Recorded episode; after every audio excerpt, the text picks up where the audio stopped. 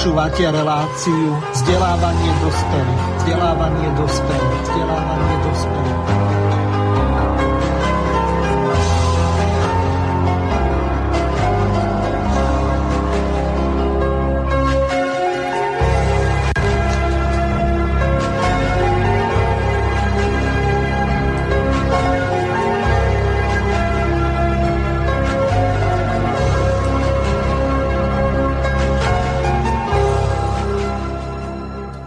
Vážení a milí poslucháči Slobodného vysielača, od mikrofónu vás pozdravuje Miroslav Hazucha zo štúdia Banská Bystrica Juh a pri tejto príležitosti mám tu česť opäť privítať Michala Svatoša. Počujeme sa, Michal?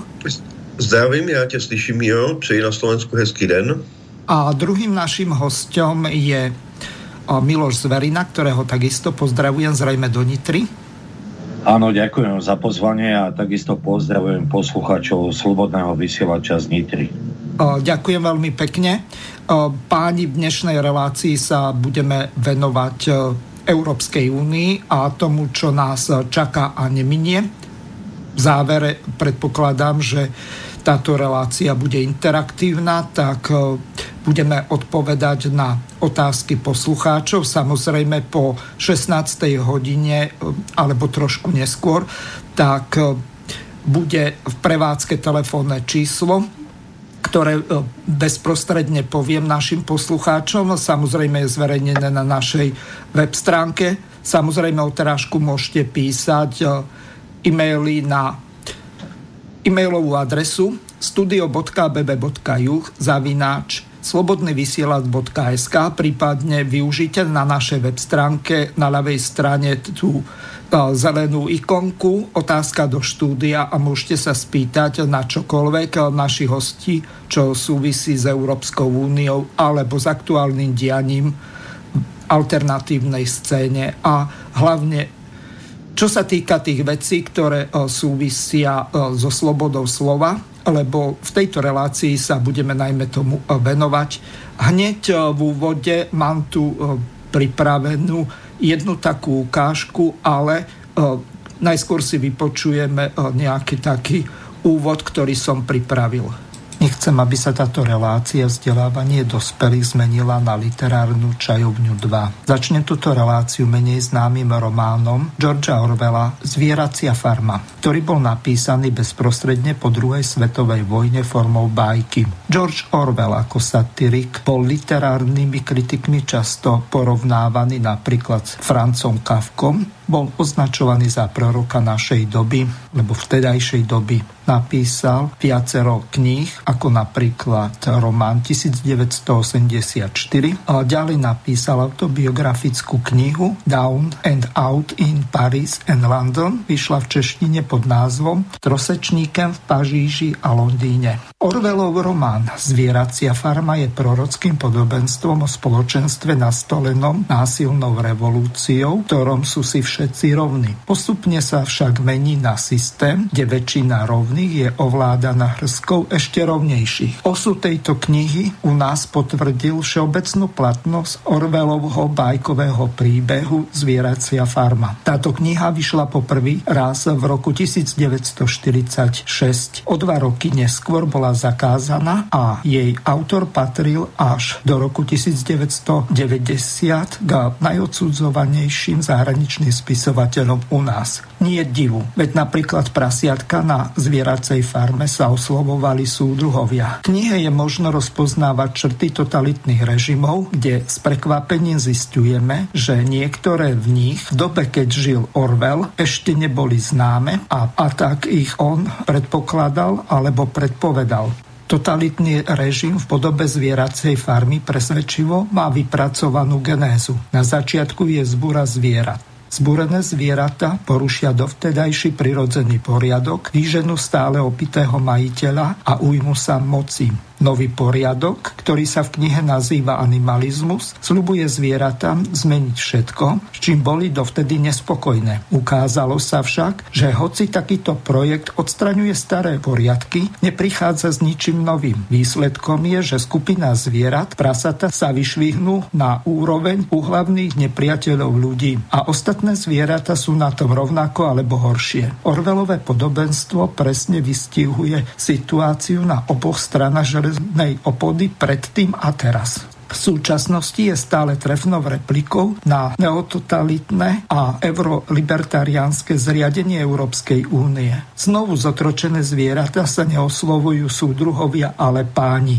Hoci nimi nie sú, ale je úplne niekto iný, kto býva v Bruseli alebo Štrasburgu. Ten, kto žije vonku, tak neverí, že by sa takéto niečo absurdné mohlo niekedy stať a že by to mohlo fungovať. Práve naopak, ten, kto je dnu, si na túto totalitnú oblúdnosť postupne zvyká, lebo všetko prebieha postupne po otváraní tzv. Overtonovho okna. V nasledujúcej zvukovej ukážke na ňu nadviazal Vlastimil Tlustý a Ilona Švihlíková, ktorí popisujú, ako táto farma fungovala kedysi a ako by mohla fungovať aj teraz. Takže krátka ukážka. Lementov mu říkal, že žasnú nad problémem, já jsem to říkal, zbořená zoologická zahrada. A říkal jsem, my ve východním bloku, občané Československá a další, my jsme byli všichni takoví chovanci veliké zoologické zahrady. Všichni jsme měli své kotce, všechno bylo omřížované, dostávali jsme pravidelnou stravu, výběh, občas k nám pustili nějakou samičku, prostě byla to zoologická zahrada. Nikdo s tím nebyl spokojený, nebo skoro nikdo s tím nebyl spokojený, všichni reptali nad tím, že stravy je málo, výběhu je málo a tak byla zoologická zahrada zbořená, mříže odstraněny a přišel děs u části zvířátek. Mříže nás najednou nechrání před nebezpečím zvenčí, z volné přírody na nás může kdejaký dravec. Příděly potravy už nejsou vůbec žádné, máme si najít kdo co chcem. A část veřejnosti už na počátku 90. let naprosto zjevně začala volat po obnovení lepších zoologických zahrad. To znamená větší kotce, více stravy, lepší zacházení, ale jenom ne bože divokou přírodu, protože tam jsou ta nebezpečí, nejistota.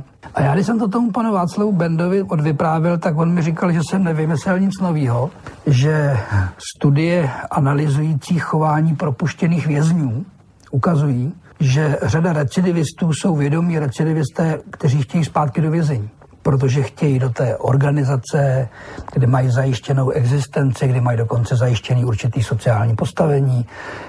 Bojí se toho venkovního divokého světa bez těch jistot. A já myslím, že za těch 25 let tohle to jenom zesílilo, že těch, co chtějí ty moderní zoologické zahrady, je mnohem víc, než kolik bylo před těmi 25 lety, že tak to prostě je. No, tak jo, tam ta divočina pro zvířata není to tež, co pro lidi, že jo? Tam máte prostě nějaký pravidla. Ve chvíli, kdy ten svět začnete vnímat jako nespravedlivý a on se vám chová tak, tak logicky budete hledat něco, co vás ochrání, že? To je jasný, jo. To znamená, ono, nejde jako úplně o tu divočinu, jde prostě o to, jestli ten svět splňuje nějaký elementární pravidla toho, čemu většina lidí říká spravedlnost. Takže národní park je vaše vize. To není otázka národní parku. Jako, to je otázka toho, že prostě jako, my nejsme ani slon, ani opice. Teda takže spolu, ani zoo, ani divočina, ale taková... Jo, každý lidský společenství má nějaký pravidla, na kterých stojí, že jo, který se prostě v lepším případě teda nějak se na nich podílí, na tom schvalování. A pokud má čím dál větší část lidí pocit, že ty pravidla nejenže neovlivní, ale že ty pravidla jsou v jejich neprospěch, no, tak je logicky, že na to budou reagovat, že na to budou dělat všude na světě, jo. To znamená, jako, tam jako by úplně ta, samozřejmě, že to je jiný typ chování, jo, a samozřejmě, že jsou lidi, kteří prostě se nedokážou s takovou velkou změnou, že jo, smířit, hlavně když jsou prostě starší, tak to logický, že už prostě ta změna je zasáhne v takovém období života, že už nemůžou, jo, ale jako mě spíš o ty pravidla, o to, jaký máte prostě uspořádání té společnosti a jestli prostě to většina lidí vnímá jako něco spravedlivého a jestli se na tom můžou podílet, jo. To je, myslím, že jeden z těch problémů, proč třeba je tady určitá poptávka po těch silných osobnostech, o tom jsme měli diktátor. to, že je i ten pocit, aby říkala, že v Čechách je mnohem silnější než jinde, že vlastně jsme jenom diváci. Jo, že většina lidí se nechápe jako aktéři toho dění a dokonce třeba ani na té úrovni místní, ale že se chápou jenom jako diváci a že se jim to moc nelíbí, to, co se hraje ten kus. Chcem úplně normální život. Takže prejdeme rovno k meritu veci. Michal, aký dojem urobila tá ukážka na vás, čo hovorili pán Tlustý a pani Švihlíková ohľadom nejakého toho národného parku alebo nejakej inej formy ochrany tých ľudí, ktorí po zmene spoločenského zriadenia z toho bolševického socializmu na terajšiu liberálnu demokraciu, tak nevedia sa ani po tých 30 rokoch s tým nejako vyrovnať. Cítia sa podvedení. Nevedia si zvyknúť na to, že už ich nikto nechráni. Vidia, že zrazu sa zmenilo všetko. Sociálne istoty sa stratili, musia sa starať o seba. Mnohí majú nulovú finančnú gramotnosť, zadlžujú sa a majú obrovské životné problémy alebo dokonca existenčné. No, ja si myslím, že to je dobrá ukázka, protože ona vystihuje tu úplnou podstatu. Evropští, východoevropští, středoevropští voliči, občané se rozhodli, že mají dost předchozího režimu, protože s tím byli nespokojeni a mysleli si, že se dostanou do lepšího režimu. A bohužel jejich ti noví reprezentanti se začali chovat úplně stejně jako ti staří reprezentanti, akorát pouze přesně jako v té farmě začali používat terminologii, že je všecko v pořádku. Já musím začít odzadu. Teďko přes víkend probíhala v Mnichově obrovská bezpečnostní konference, to je největší světová bezpečnostní konference. Byla to doteďka taková vlajková loď Evropy a USA. A na té konferenci byla shodou okolností slovenská prezidentka Zuzana Čaputová a česká eurokomisařka Věra Jourová. A obě dvě tam v těch sálech se pohybovaly a Američané zachytili jejich velice takové zajímavé malé rozhovory, ne ty oficiální. Zuzana Čaputová řekla, že Evropská unie na tom nebyla nikdy lépe, občané centrální Evropy jsou ti nejlepší, neměli se nikdy lépe, ale mají pocit, že Evropská unie neprosazuje jejich demokratické ideály a hodnoty. Že naopak je stále více jaksi zanedbává. A přitom na druhé straně jedním dechem tyto demokratické ideály znamenají podle komisařky Věry Jourové, to je Češka, a je to, prosím vás, vrchní komisařka pro evropské hodnoty, tedy pro vlastně naši, jak máme žít, a pro transparentnost. A transparentnost znamená přesné informace. A ona řekla, že Evropská unie připravuje tak velké změny a cíle, že se o nich ještě nesmí hovořit. A přitom před 14 dny předtím vyzývala k zavedení cenzury. Takže to vidíte. Cenzurují informace, to je ta hlavní věc, je cenzura, to je absolutní bod konce Evropské unie. A na druhé straně hovoří o tom, že lidé se mají lépe a mají větší svobody. A přitom jim ty svobody jedním dechem chtějí sebrat. To je úplný rozpor, který hovoří jasně, že vůdci Evropské unie se dostali do fáze konce a pouze zavedením cenzury, to je to poslední opatření, které demokratický režim používá, jedno z posledních, a pak už nastupují jenom totalitní režimy. Takže Evropa už vůbec není demokratická, možná ani nikdy nebyla, ale teď chce přijmout metodu totalitních režimů, cenzuru, a říká tomu prohlubování demokracie. Chce použít cenzuru na ochranu demokracie. To je absurdní. A střetli se na této konferenci s Američanama, kteří jsou přesvědčení, že vítězí, a zvítězí právě pomocí svobody. Kdo z nich, jestli Američané zvítězí opravdu, to já nevím. Ale vím jedno. Zavedení cenzury znamená konec demokracie. Výborne. Michal, na toto ja mám z vášho YouTube kanálu pripravenú takú dlhšiu ukážku, tak to si vypočujeme. Ale chcem dať slovo aj druhému nášmu hostovi Milošovi Zverinovi. Ja pripomeniem našim poslucháčom, že táto relácia je pomerne dosť vyvážená. Nemyslím tak, že by sme tu mali nejakého liberála alebo libertariána, ale Michal zastáva záujmy skôr tie proatlantické alebo proamerické, a Miloš zase východné alebo skôr slovanské alebo proslovanské. Takže Miloš, nech sa páči, má slovo. Ďakujem za slovo.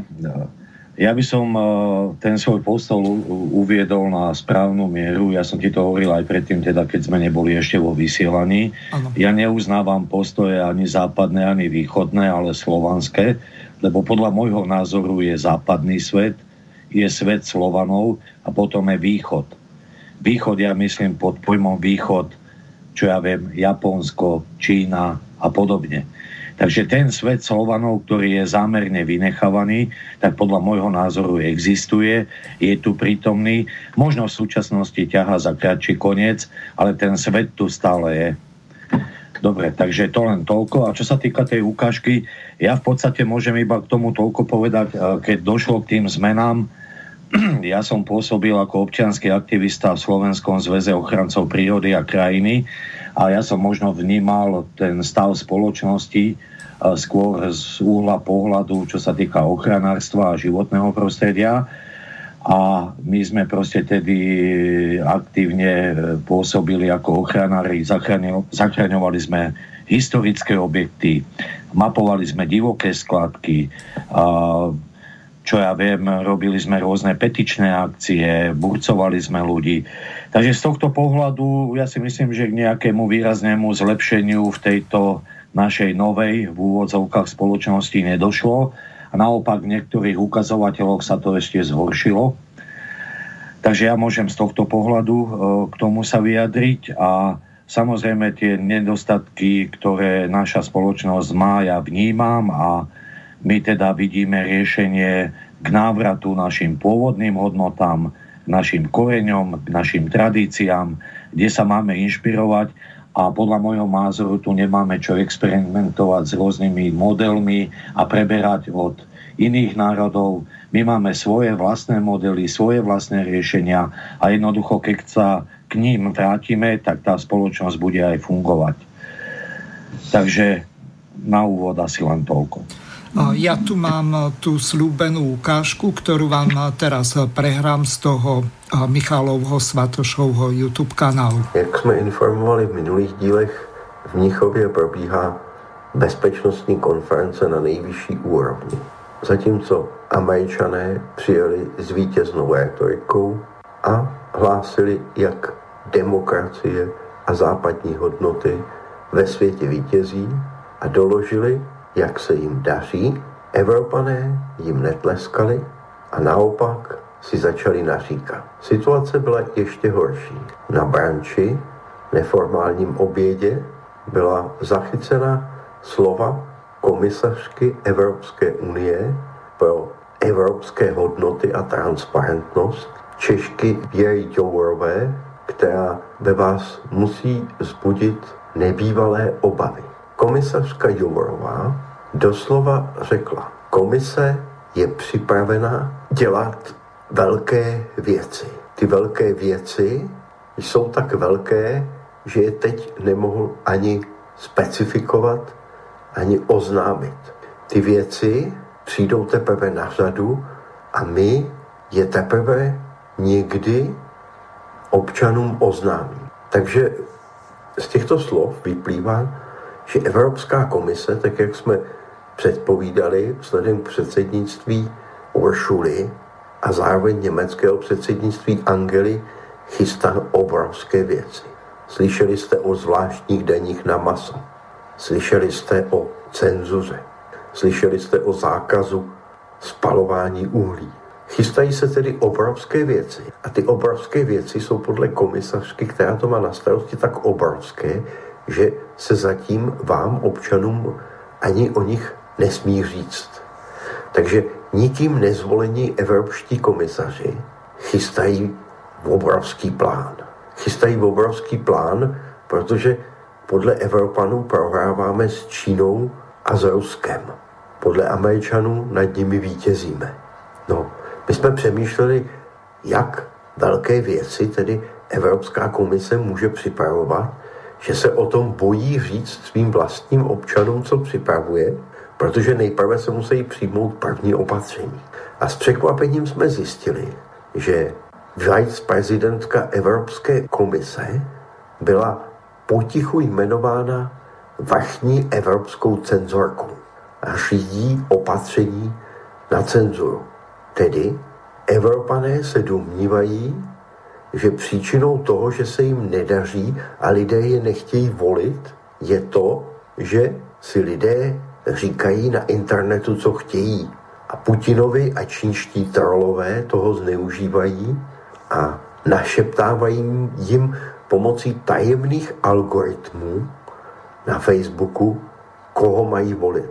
Tato zběsilá představa evropských komisařů, úředníků a všech politiků, kteří si myslí, že nejsou zvoleni, protože existuje internet a svoboda slova, je absurdním stavem. Ale Eva Jourová před 14 dny o tom měla důležitý projev na konferenci vrchních cenzorů, kde tedy zahájila svoji cenzorskou kariéru. Já vám ten projev přečtu, já jsem ho přeložil, on zase není dostupný v češtině, tak aby vy lidé jste nevěděli, co vaše česká komisařka vymýšlí. Takže pronesla projev a poslechněte si ho, on je důležitý. Ona totiž chce zavést v Evropě cenzuru, protože jedině cenzura je podle ní cesta, jak může Evropa prosadit ty ony velké věci, o kterých zatím nic nemůžete vědět. Jak řekla tento týden v Mnichově, řekla to v sobotu. Ty zprávy jsou z Ameriky, ty slova zachytili Američané. A ta slova zní, ty velké věci ještě teď nemůžeme specifikovat a tedy oznámit lidem. Takže oni připravují obrovské věci a nemůžou vám to říct. V Americe je to přesně naopak. Když někdo, nějaký politik, připravuje obrovské věci, musí to voličům nejdřív říct, pak je teprve může připravovat, když je zvolen. V Evropě je to obráceně. Nejprve se jmenují úředníci, ty potom připraví velké věci, pak vymyslí cenzuru a pak ty velké věci slavnostně prosadí. Tak to ne, tak já vám přečtu ten projev. Byl na konferenci odborníků na cenzuru. Jsem velmi ráda, že vás tu vidím, odborníky na boj proti dezinformacím a manipulacím online na jednom místě. Věřím, že výsledky jsou důležitější než samotný proces. Ale všichni z vás, kteří jsou v této místnosti, víte, že utváření evropské reakce na dezinformace nebylo procházkou v parku, abychom použili eufemismus. Byla jsem velká zastánkyně evropských reakcí na výzvu boje proti dezinformacím v předchozím mandátu. A ráda bych dnes poděkovala odborníkům zasedajícím také v této místnosti z pracovních skupin ESVČ od komise za vaši tvrdou práci a obětavost v průběhu let. Vždy jsme říkali, že abychom bojovali proti dezinformacím, musíme spolupracovat. My všichni hráči, včetně hostů dnešní konference. Bez vás bychom nebyli tam, kde jsme dnes, a bez vás nebudu moci dělat to, co chci dělat s vámi. Takže si také zasloužíte velké děkuji. Mohu být jen vděčná prezidence von der Leyenové, že mě pověřila vypracováním akčního plánu evropské demokracie na hrozby proti naší demokracii, včetně plánu proti dezinformacím a ovlivňováním voleb. Dámy a pánové, neuplyne jediný týden bez nových důkazů ze strany médií nebo akademické obce, které by neukazovaly, jak vážné hrozby tyto demokracie a s nimi související formy vnějšího narušování pro naši demokracii představují a jsou. Zprávy Atlantické rady nebo pravidelná výsledková listina, to není ani probouzení, to je přímo volání do zbraně. Dezinformace nejsou jednoduché, naopak neustále se vyvíjejí a jsou složité. Používají se zejména v otázkách migrace, zdraví, debaty o změně klimatu, potlačování participace ve volebním procesu a dalších. Existují různé motivace těch, kdo to činí, ekonomické nebo politické, a existuje nesčetné množství státních a nestátních aktérů s různými nástroji a manipulačními technikami. Jako člověk, který vyrostl v komunistickém režimu, vím, co to znamená. Vyrůst obklopený lží a manipulací. Každý den jsme slyšeli, že špatné je dobré, že méně je více, že demokracie jsou našimi nepřáteli, že útlak je svoboda. To byl jeden z důvodů, proč si lidé východní a střední Evropy zvolili demokracii. A bylo to požehnané období, v něm jsme si mysleli, že boj skončil. Tato historie ale už skončila. A demokracie nejen převládne, ale také se rozšíří. Dnes víme, že to bylo naše zbožné přání. Demokracie nám není dána, musíme za ní bojovat, pokud ji chceme zachovat. Dezinformace a cizí zásahy jsou měkkým podbříškem naší demokracie, protože útočí na jednu z našich nejdražších hodnot – svobodu slova a právo na informace. Existují konkrétní externí aktéři, jmenovitě Rusko a stále více Čína, a ti aktivně využívají dezinformace a související taktiky narušování naší demokracie, aby podkopali evropskou demokracii, a budou tak činit, dokud neprokážeme tuto její agresi a nezasáhneme proti ní a budeme ji tolerovat. Oni se vyzbrojili manipulacemi, protože jsou chytří a chtěli nás napadnout tam, kde to bude bolet. To je dobře ilustrováno v případech, jako je sestřelení letadel MH17, použití chemických zbraní při útoku na Salisbury nebo v poslední době při pokusu o malování Polska jako pachatele druhé světové války a zbavení Sovětského svazu jakékoliv odpovědnosti za druhou světovou válku. Je tu jedna věc, o které bych se vám dnes ráda zmínila. A bude tato. Budeme se bránit. Zajistíme politické vedení. A teď poslouchejte. Více peněz, kreativitu a odpovíme na tyto obtížné úkoly. Možná si myslíte, že budu zveličovat, ale nemohu si pomoci. Musím se s vámi podělit o to, co jsem slyšela v pondělí v Osvětimi během vzpomínky na osvobození německého koncentračního tábora. Jeden z těch, kdo přežili, pan Tursky, přednesl dojemnou řeč.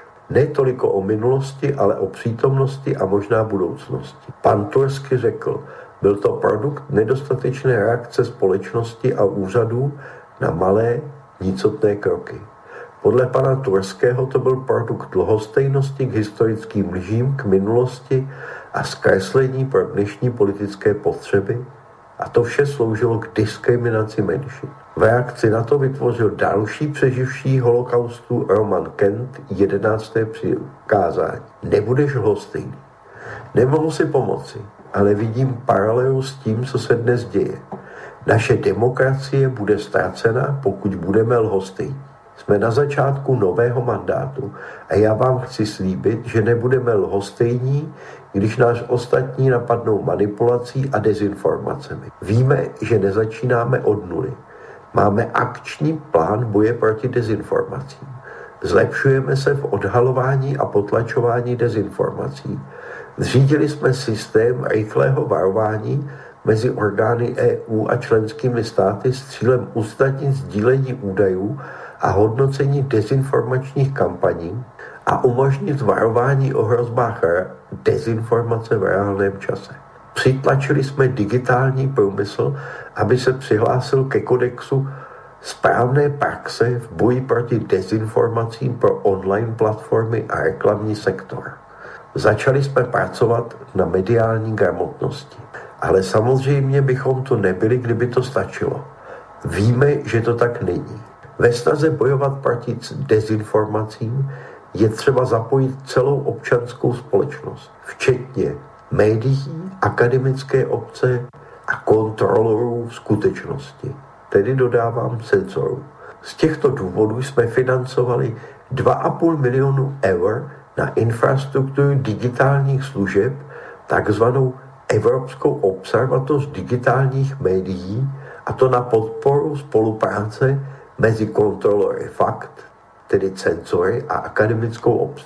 Proto jsme poprvé navrhli program Kreativní Evropa 2021 až 2027 a v něm kvalitní, upozorňují Evropskou komisí vybraní novináři, dostanou více než 60 milionů eur, což představuje 1,2 miliardy. Takže kreativní novináři typu Hlídací pes.org a podobné sídlecí v ruinách se mohou těšit, dostanou miliony. Jak jsem vám zmínila, navrhují akční plán evropské demokracie. Mám nějaké nápady, které jsem chtěla s vámi dnes sdílet poprvé v tomto svém novém mandátu, tedy evropské cenzorky. Akční plán evropské demokracie bude odpovědí na četné výzvy naší demokracie, ale mělo by být širší než bojovat proti dezinformacím. Chci, aby bylo dosaženo jasných cílů, aby byla posílena odvětví médií, myslí se těch Pražské kavárny a podobných, zvýšení odpovědnosti platform na ochranu našeho demokratického procesu. Chci si vzít čas a shromáždit důkazy. Hodnotíme kodex praxe, připravujeme zprávu o narušování voleb a budeme informovat o dalších krocích. V důsledku toho chci, aby naše úsilí proti organizované manipulaci a dezinformaci bylo vyspělejší. Musíme vytvořit digitální ekosystém, který bude schopen bránit a podporovat demokracii. Pro mě je jasné, že k dosažení tohoto cíle pro dosažení zdravého a využívání technologií bude také třeba určitého stupně regulace, tedy cenzory, zejména se zaměřením na platformy, tedy na vás, občany, na vaše Facebooky, YouTube a podobně. Chceme platformy, které by přispěly k rozbíjení nepřátelských věcí. Musíme je tlačit, aby se platformy staly odpovědnější a odpovědnější. Abych byla konkrétní, mám v plánu se zabývat politickou reklamou. Na tomto trhu nemáme jasnou právní jistotu. Zabývají se velmi přesným zacílením na naše chování. Je v tom však nedostatek transparentnosti, jak je k nám obsah toho, co vidíme na Facebooku, směrován. Rozhoduje ten, kdo vlastní algoritmy.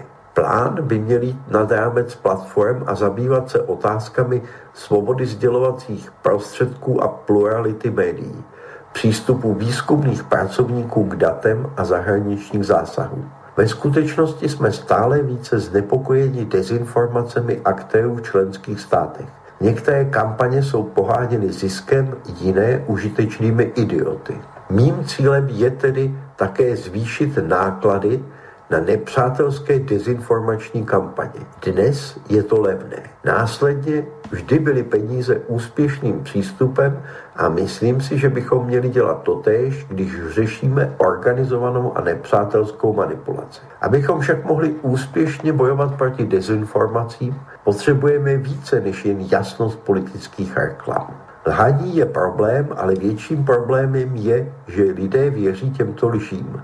Musíme proto zvýšit povědomí o tom, jak dezinformace funguje, a investovat do mediální gramotnosti. A konečná odpověď na hrozbu nespočívá v platformách, ale ve společnosti, v médiích, občanské společnosti a lidem, kteří jsou umocňováni prostřednictvím vzdělávání a mediální gramotnosti. Dál se tímto projevem už nemá cenu zabývat, protože už byl jenom závěr. Ale shrnutí. V Americe politik, když chce, aby Amerika udělala velké věci jako Donald Trump, make we America great again, tak to musí nejprve říci voličům. A nesmí porušit svobodu slova. Evropané si to představí obráceně. Nejprve se dosadí do svých funkcí, pak vymyslí velké věci, jakože Evropané nebudou jíst maso, jakože Evropané nebudou moci spalovat uhlí, a že vymyslí takzvanou cenzuru, aby se Evropané už nemohli bouřit a vědět, co za velké věci chystají, a potom to prosadí. Takže vypočuli jsme si nejakú takú ukážku z jedného vystúpenia Michala Svatoša na jeho YouTube kanále. A teraz zacitujem z Ústavy Slovenskej republiky z 3. oddielu článku 26. Jedná sa o politické práva. Odsek 3 toho spomínaného článku 26 uvádza nasledovne. Cenzúra sa zakazuje. V odseku 4 však je dodané nasledovné. Slobodu prejavu a právo vyhľadávať a šíriť informácie možno obmedziť zákonom, ak ide o opatrenia demokratickej spoločnosti nevyhnutné na ochranu práv a slobôd iných, bezpečnosť štátu, verejného poriadku, ochranu verejného zdravia a mravnosti. Takže teraz otázka na Miloša Zverinu. Miloš, ty študuješ momentálne ešte ruštinu. Poznáš zrejme nejaké také termíny a skús ich preložiť do slovenčiny ako paliti český trudožník alebo paliti český rukavaditeľ. Pamätáš si na toto? Ja si na to samozrejme pamätám, ale ja sa ospravedlňujem, ja som chvíľočku odbehol a teraz neviem, to, čo čítal ten pán, to bolo z nejakého vyhlásenia potomka Adolfa Hitlera, alebo... Nie, tam sa jednalo o vyhlásenie pani Jourovej. Aha, jasné, lebo takto, aby som to uviedol na správnu mieru. Toto nikde nevyšlo v žiadnej európskej tlači. Michal si toto preložil z angličtiny. On nám povie, že kde to konkrétne bolo zverejnené. Ak sa počujeme, Michal, tak môžeš nám uviesť, že kde si to našiel, akým spôsobom si sa k tomu dopátral, lebo tieto informácie ja som sa do toho dostal přes významný americký server Politikon, který se zabývá hodnocením politické situace ve Spojených státech. Je to firma, která má 500 zaměstnanců, je výborná. A tam jsem se dostal na první odkazy na Věru Jourovou, že takovou tu věc pronesla, a samozřejmě, že jsem ten text zveřejnil v angličtině, protože já jsem si ho sehnal, on je opravdu oficiálním textem Evropské unie, jen je pouze přístupný pouze v angličtině, takže já jsem ho stáhnul a je to schované na stránkách Evropské unie a dostanete se na to, když kliknete na jednoduchý odkaz, tedy michalapeter.cz.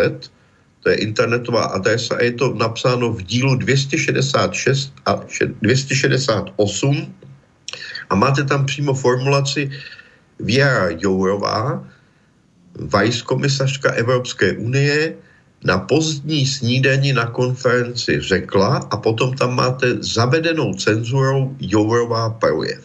A přesně se dostanete na anglický text, který jste teď slyšeli. Ten anglický text je tedy zkrácen, ten překlad, o několik méně významných vět. Mm-hmm.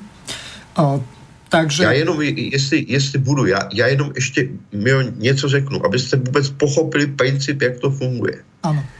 Já jsem při té věci, když jsem to zkoumal, tak jsem zjistil, že celý postup je takovýto.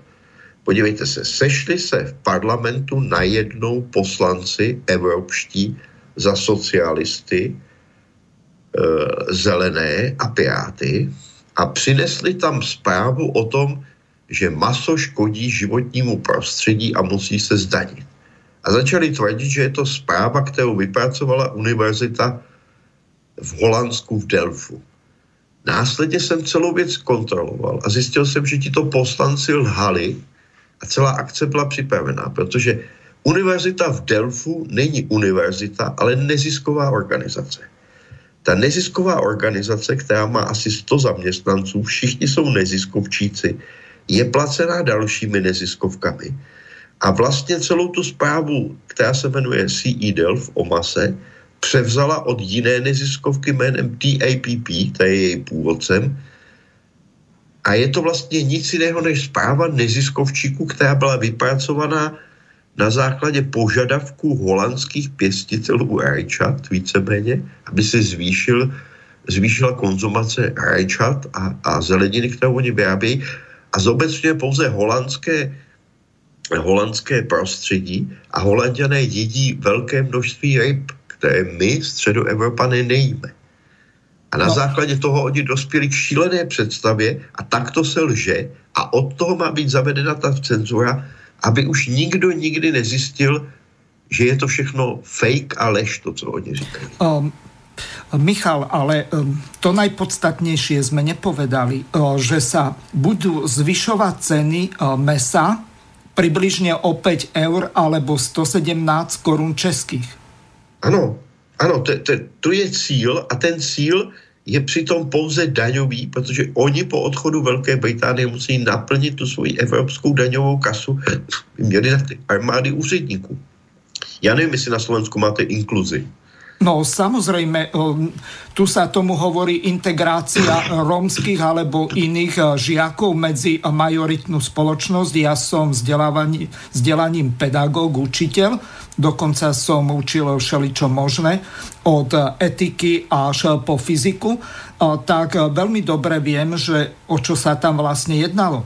Ak sa nám nasáčkuje, čo ja viem, 3-4 Rómov a ešte nejakýho, hľadám slušné slovo, integrovaného takzvaného žiaka, to znamená neprispôsobivého, so zlým správaním, so zlým prospechom a tak ďalej, tak takíto 3-4 žiaci rozvrátia celú školu, respektíve, doslova celú školu, lebo keď začnú sa tam dohadovať, tak to príde riaditeľ riešiť, že ten učiteľ nezvláda situáciu a pokiaľ nemá tam tzv. Rómskych asistentov, tak toto nedokáže zvládnuť, lebo ten učiteľ je v podstate ako dozorca vo väznici, ktorý udržiava celú hodinu poriadok, respektíve, aby mu neprevrátili títo tzv. Integrovaní žiaci, či inkluzívni žiaci celú školu alebo celú triedu, pretože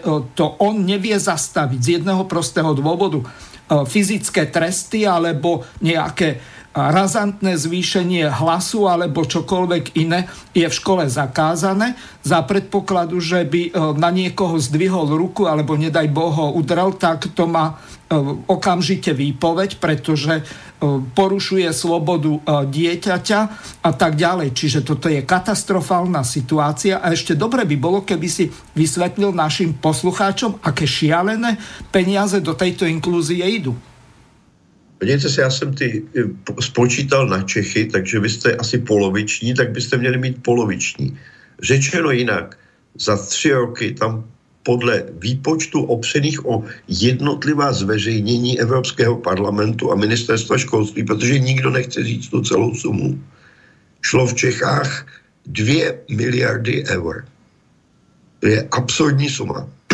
A teď za tou inkluzí stojí stejní lidé jako za tou cenzurou. Je to Bob Kartous v Čechách. Kartous. Ja sa omlúvam, nezaskočil. V pohode, normálne pokračuj ďalej. Ak ti treba odkašľať, tak biele tlačítko klikni, vypni mikrofón a tak. A môžeme pokračovať, po prípade dám slovo potom Milošovi. Ja to ešte jednou řeknu. Ano. Oni chtějí, ti lidé, kteří stojí za tou cenzurou, to jsou u nás takzvaní Bob Kartous, alias čeští elfové, tak ti samí prosazují ty inkluzi. To je spojená nádoba, ve které touto inkluzí ničí průměrného žáka, tak aby se nevzdělal a mohli ho lépe ovládat. A na druhé straně tou cenzurou zabraňují, aby získával informace.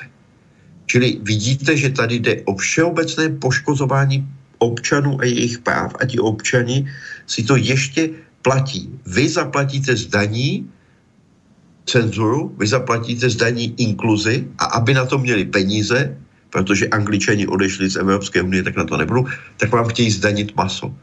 No, to už je absolutně nepřátelský režim. Já se nedivím kolegovi Milošovi, že když ten rozhovor komisařky Evropské unie slyšel, ten její projev, tak si myslel, že ho přednese Goebbels. Já vám můžu říct, že to je opravdu projev, který se mohl přednášet v období nejhoršího stalinismu nebo v období nacistické říše, třetí říše, ale myslím tím opravdu. A toto přednesla komisařka Evropské unie, která je zodpovědná za evropské hodnoty života občanů a jejich informovanost. Tak a ktorá berie zhruba 20 000 eur a ešte ďalšie výhody. Ano, ano. A to vidíte, že vám ti politici lžou a dokonce budou platit a chtějí platit média, která vám budou lžát.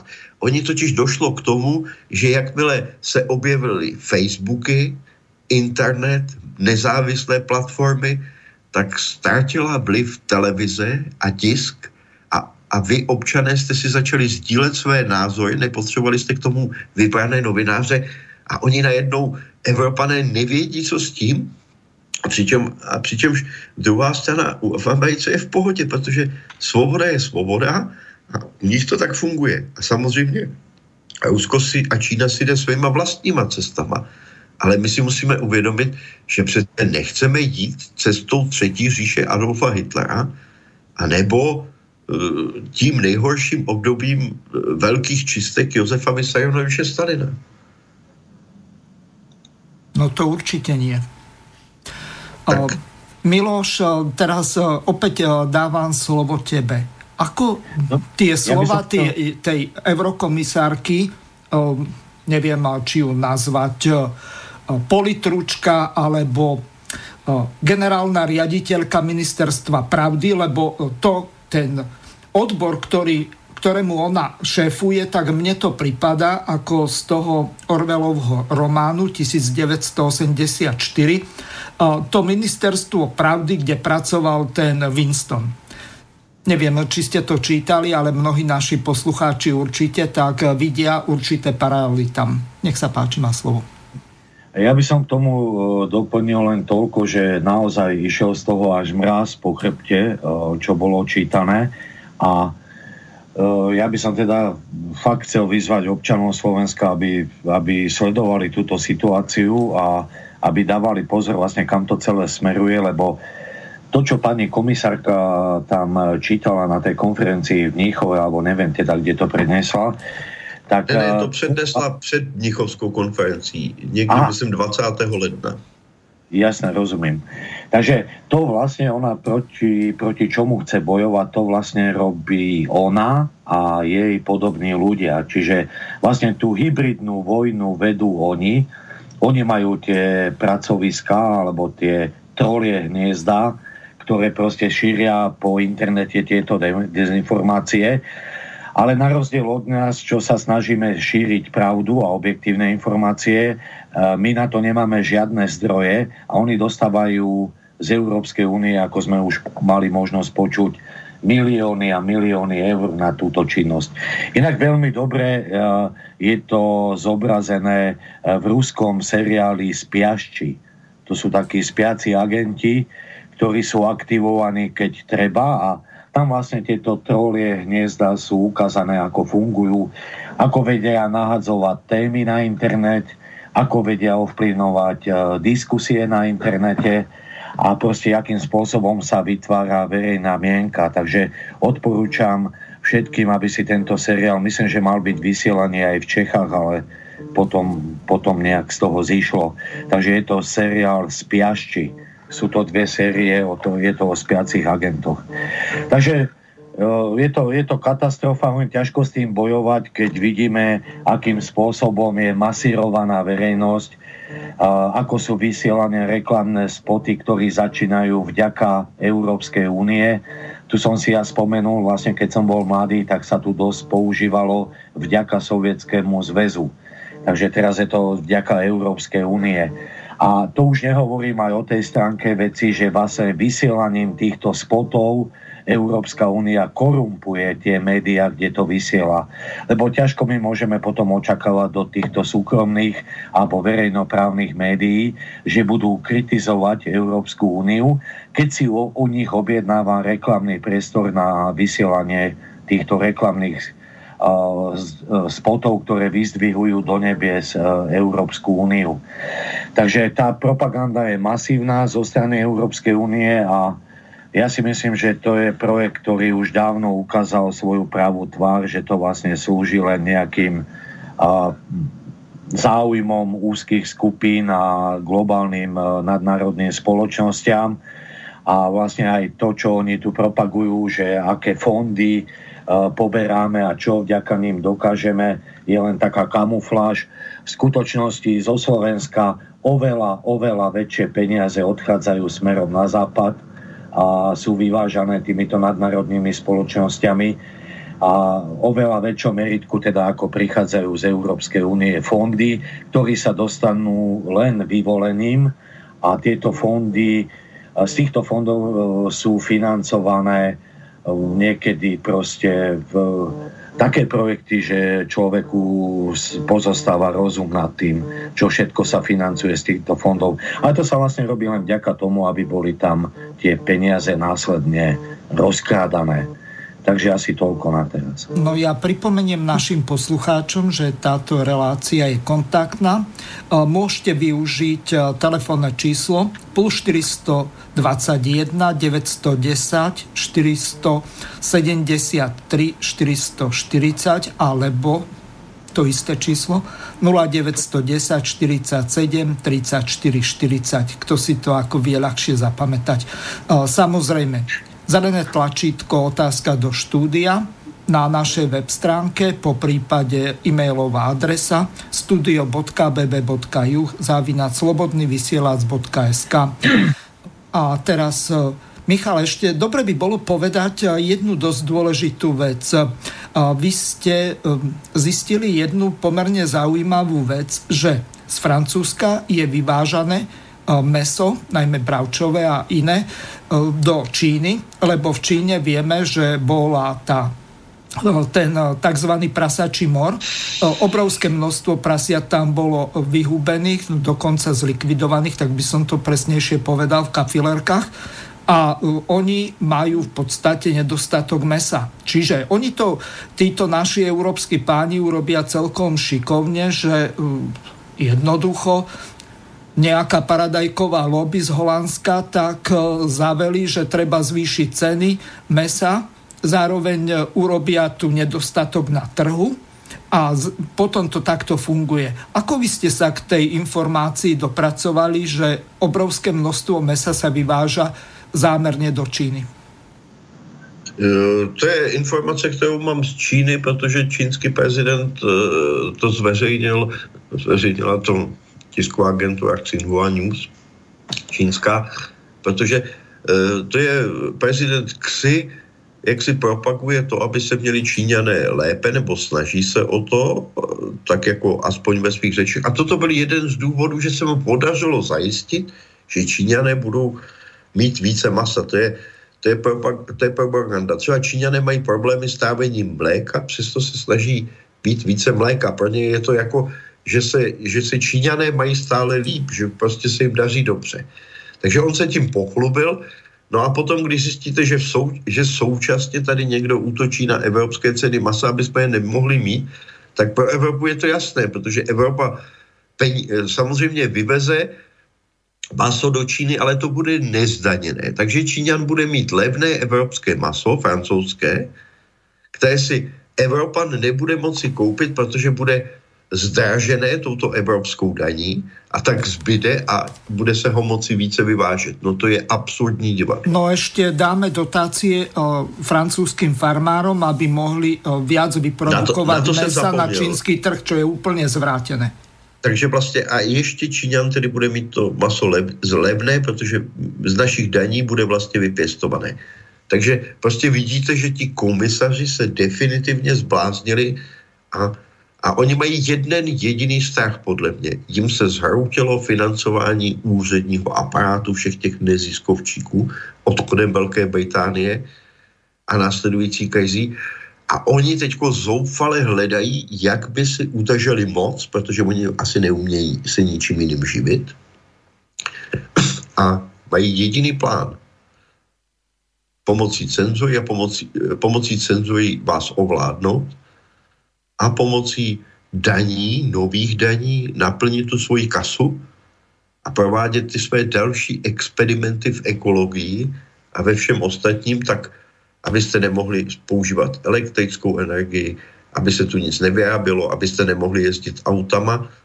A tím vás vrátí do nějakého si středověku a řeknou, že to udělali proto, aby zachránili planetu, ale přitom množství CO2, které oni tady v Evropě sníží, vyprodukované, tak Čína ho za tu dobu dvakrát, třikrát vyprodukuje ještě víc, tam se to zvyšuje. Takže my zachraňujeme planetu a máme se hůř a hůř a hůř. A Číňané vlastně neustále produkují víc a mají se lépe, lépe a lépe. Tak to nemá hlavu ani patu. Mm-hmm. Prišla nám jedna otázka. Poslucháč Miroslav sa pýta, aké opatrenia navrhujú naši hostia proti zdražovaniu mäsa, čo obnova poľnohospodárskych družstiev, ako je to s domácimi zabíjačkami? No neviem, ktorý chcete odpovedať, Michalák. Já zkusím, já nemůžu navrhnout konkrétní opatření, protože konkrétním a jediným opatřením je prostě vyhnat tyto úředníky z Evropské unie pomocí voleb. Protože když navrhnete nějaké konkrétní opatření, oni vám ho stejně zničí.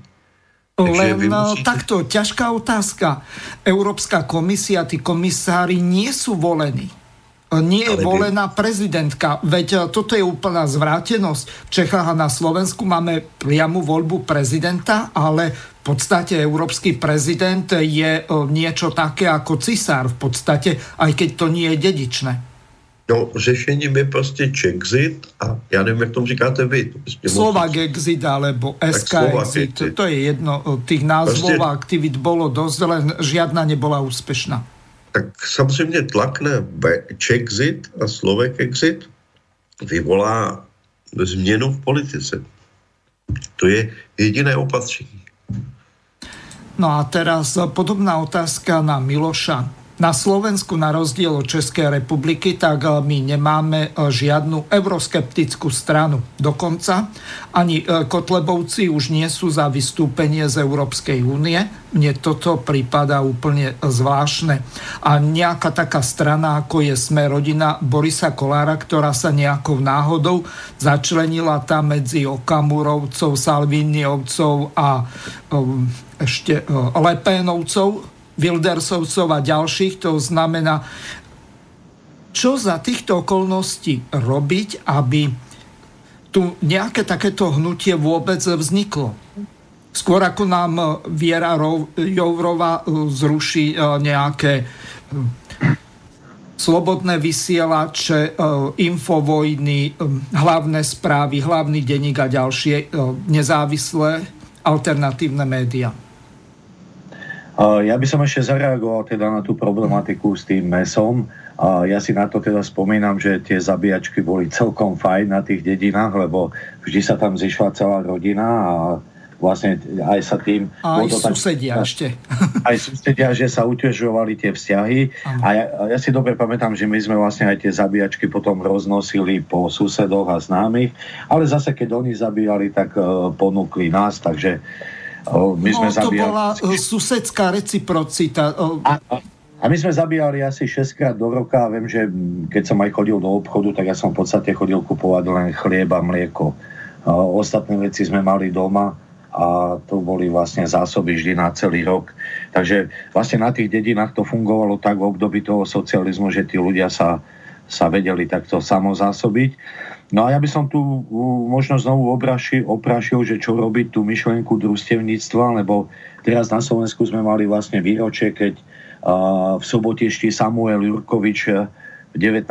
storočí zakladal prvé družstvo na európskom kontinente. Čiže ja si myslím, že to bola dobrá forma a ľudia by sa mohli znovu nejak spájať a takto si pomáhať, aj čo sa týka toho samozásobovania, a nekupovať proste tie veci, čo nám ponúkajú hypermarkety, lebo tu v Nitre teraz máme fungujúcu novú automobilku a je tu veľa ľudí teda aj od východných Slovanov, a oni napríklad tvrdia, že sa nevedia tu nájsť, pokiaľ si kupujú produkty v našich obchodoch. Takže proste, že tie potraviny... slova zmysle, lebo mesto sa tu dá kúpiť. Potraviny sa nedajú jesť. Aha, nekvalitné. Nekvalitné. Ano. Tu predávajú, je veľmi nekvalitné, keď to porovnáme napríklad s Bieloruskom, s Ukrajinou alebo s Ruskom, takže to sú oveľa horšie kvality tie potraviny a pritom cena je vysoká. No ale keď ja teda mám reagovať na tú otázku, čo si dávalo ohľadom euroskeptických strán a tak, ano.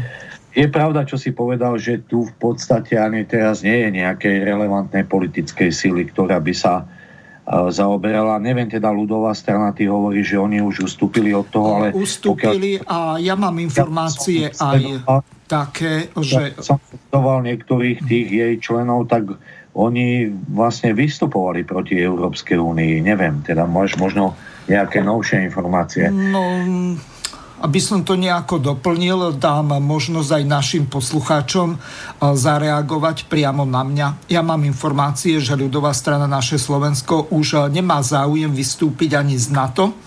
Oni v podstate tie mítingy využívali len na to, aby bez toho, aby dostali povolenie na zhromažďovanie alebo na nejaké verejné vystúpenie, tak využívali tie petičné stánky ako formu vlastnej propagácie strany a tie petície na ukončenie členstva v NATO, tak boli začané 8 rokov predtým, ako reálne môžeme vystúpiť, takže to z konečného hľadiska bolo úplne irelevantné z toho dôvodu, že tí ľudia v priebehu tých 8 rokov zmenia trvalý pobyt, zmenia adresu, zmenia číslo občianskeho, niektorí zomru a tak ďalej a tieto všetky podpisy by boli neplatné. Čiže tam sa jednalo len o to, aby, keďže im odmietli mesta a obce dávať povolenia na nejaké tie mítingy, tak to robili tak, že takýmto spôsobom obchádzali zákon cez petičné právo. Takže asi toľko. Teraz má asi Kotlebovci ukameňujú, no ale žiaľ je to tak. Ja by som ťa doplnil, lebo ty si vlastne zmiešal dve veci, lebo viem, že oni robili petíciu za vystúpenie z NATO, ale to nie je... Z Európskej únie nie, ja o tom aspoň neviem. Z Európskej únie. Takže to sú dve rôzne veci. A čo sa týka teda toho povolenia, neviem, ja som stále žil v tom, že sme si v novembri 89 vydobili také právo, že my chodíme iba oznamovať na mestské úrady podujatia, nie si ich dávať schvaľovať. Toto sa zmenilo niečo, lebo to je pre mňa novinka. No, veľakrát sa stalo to, že nejaké verejné zhromaždenie nedovolili alebo neprenajali nejakú sálu alebo nejakú športovú halu a tak ďalej, keď sa niečo takéto robilo. Čiže oni to využívajú takýmto spôsobom. Nakoniec teraz aj vieme o tom, že Kiskovci a Trubanovci im rozbíjali mítingy, ktoré mali v rámci predvolebnej kampane riadne povolené, takže tu sa dejú predivné veci, proti ktorým kategoricky som za to, aby každý sa mohol slobodne vyjadriť, každý, aby sa mohol združovať, tak ako nám to zaručuje ústava. Žiaľ, naši radní páni si robia, čo chcú. Dobre, ja by som sa vrátil k tvojej otázke, takže čo sa týka tej nejakej reálnej politickej síly, ktorá by bola za vystúpenie Slovenska z Európskej únie, tak to je tu, myslím si, že teraz asi nebude téma dňa, lebo už dokonca aj tie pronárodné strany sa hlásia k tomu a vôbec, kto vôbec je, len otvorí túto otázku vystúpenia Slovenska, tak sa už automaticky stáva nepriateľ štátu a teda podľa nového aj nejakým agentom východu. A čo sa týka teda tej spoločenskej objednávky na vystúpenie Slovenska z Európskej únie, tak tam to tiež veľmi ružovo nevidím, lebo ako som už spomínal, že dosť tu prebieha tá kampaň v médiách, ktorá nám teda vynáša Európsku úniu do nebies. A pred každým úradom, obecným, štátnym je vyvesená vlajka Európskej únie. Ja napríklad, keď som cestoval cez Poľsko, tak ja som tam nevidel nikde zástavu Európskej únie. Na Slovensku na každom kroku zástava, teda vlajka, alebo aj zástava Európskej únie, takisto tabule. Projekt bol financovaný z fondov Európskej únie, ako keby nám to platila Európska únia, a to sú pritom naše peniaze, ktoré tam odchádzajú. A ako som už teda povedal, dostávajú ich vyvolení a následne sa teda aj kradne z týchto peňazí. Takže ja tu nevidím nejakú spoločenskú ani politickú objednávku, aby Slovensko vystúpilo z Európskej únie, nakoľko keď chceme aj teda medzi ľuďmi šíriť nejaké informácie, že aká je pravda o Európskej únii, čo sa tam deje, aké veci sú pretláčané do členských štátov, tak ani toto nám už o chvíľočku nebude umožnené, lebo budeme považovaní za vlastizradcov, takže ja to ružové nevidím. Poslucháč nám napísal otázku. Domáce paradajky na trhu boli v roku 2010 v auguste za 12 korún, respektíve 40 centov. Dnes na trhu stoja 45 korún, to znamená 1,5 eura. Biela má najdrahšie paradajky na trhu, nejaké strapcové, neakciové, stoja dokonca až 12 eur. Takže tie paradajky podľa toho, čo nám napísal poslucháč, tak už teraz sú veľmi drahé, sú za cenu mesa v akcii, takže neviem, tým nemyslím tie strapcové po nejakých 12 eur. No tak to je jasné, že chcú na tom zarábať tí, čo to dodávajú, ale tak ja neviem, my sme kedy sa správali podľa toho, aké bolo ročné obdobie.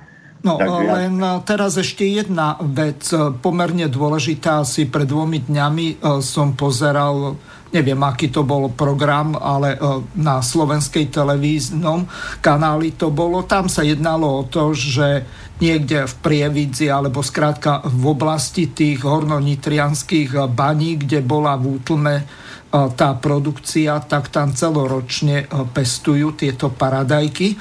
Čiže de facto my, pokiaľ by sme mali záujem, tak by sme vedeli zabezpečiť, lebo my máme dosť tých termálnych prameňov, cez ktoré by sme vedeli v podstate bez nejakých vysokých nákladov využívať tú teplú vodu na vykurovanie tých skleníkov alebo foliovníkov. Čiže v tomto problém nie je. Tu chýba nejaká celospoločenská objednávka alebo dokonca politická objednávka, aby sa tu domáca zelenina a samozrejme domáce zvieratá pestovali a chovali.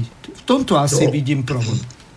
A to je vlastne problém je, ja do toho môžu skočiť, ten problém je daný, že pro vás i pro nás naprosto stejnou metodou. Já jsem se dokonce dočetl, že česká produkce potravin už jenom 17% naší soběstačnosti české.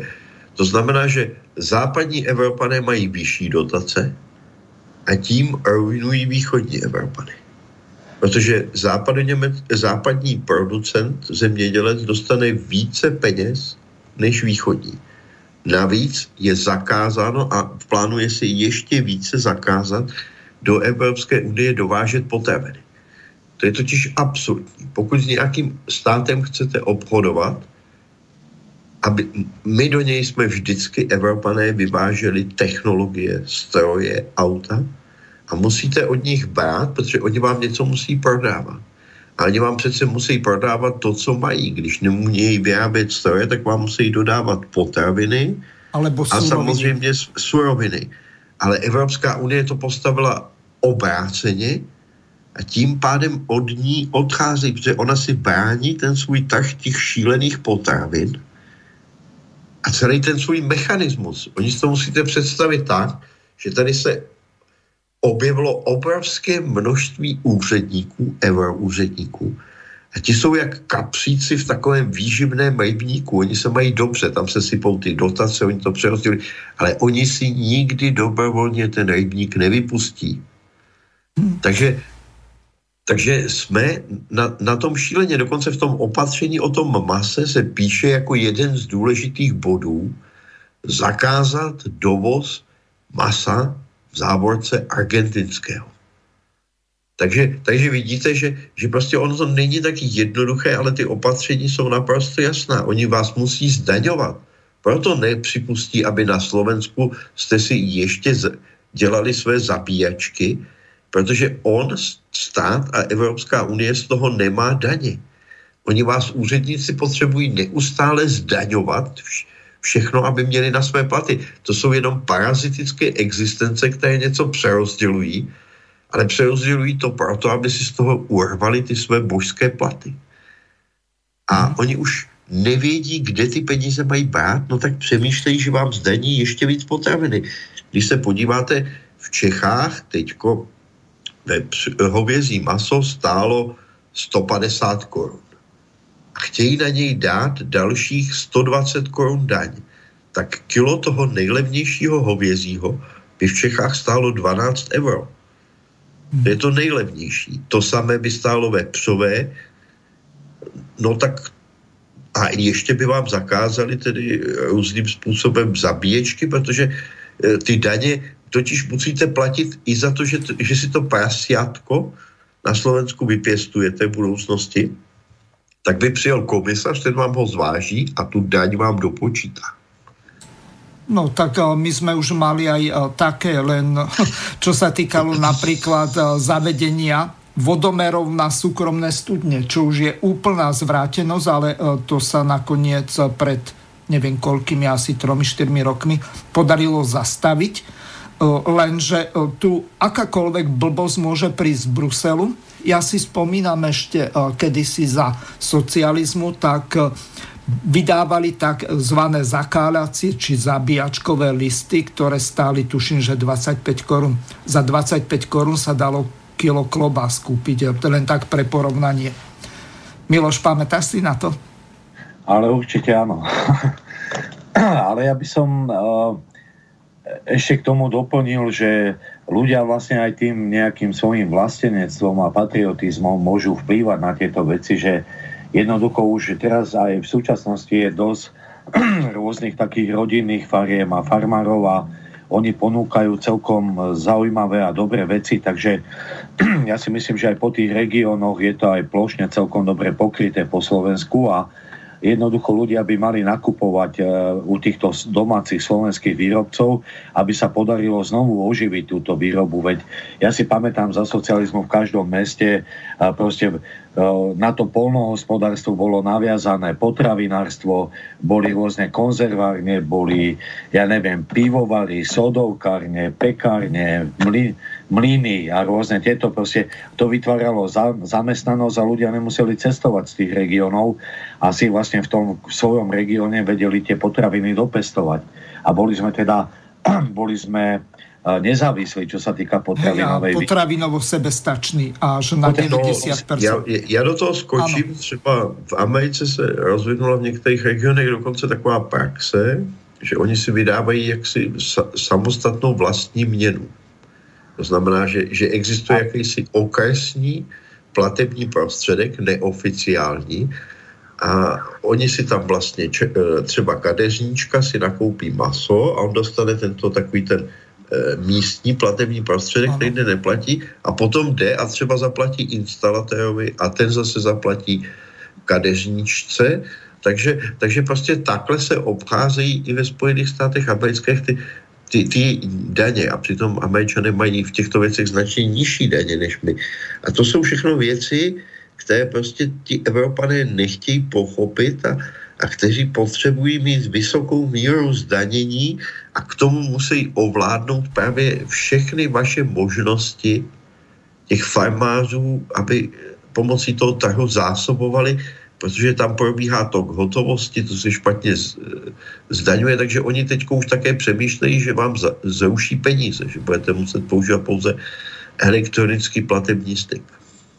No ale potom sa asi prejde na nejaký takýto bartrový obchod alebo na tie tzv. Alternatívne meny. Kedysi bol nejaký taký boom na Slovensku, boli všelijaké, čo ja viem, prešovský dukát, alebo už si ani nespomínam, ale vo viacerých mestách boli takéto alternatívne meny zavádzané, ale ono to nejako vykapalo.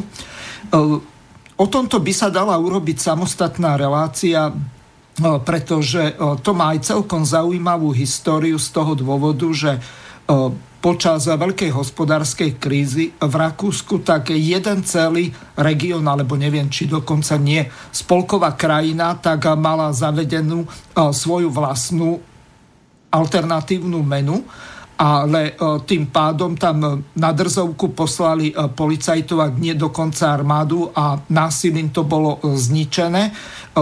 Skrátka, kontrola sa zaviedla, aby takýto obchod s tou alternatívnou menou nenastával, lebo tým pádom dochádzalo k tzv. Daňovým únikom. Čiže tu presne o to ide, o čom s Michalom a takisto aj s Milošom hovoríme, aby tí ľudia boli na každom kroku cez tieto spotrebné dane, DPHčky a iné dane zdieraní, pretože na blahobyt bruselských a štrasburských úradníkov treba obrovský majland. Já ještě doplním, já vám zkusím vysvětlit ten boom těch úředníků. Podívejte se, v České republice bylo v roce 1990 asi 1 200 000 dětí, o kterých se staralo 65 000 učitelů. Myslíme tím základní školy, ano? Čili 1 200 000 dětí, 65 000 učitelů. Dnes po inkluzi je v České republice 940 000 dětí.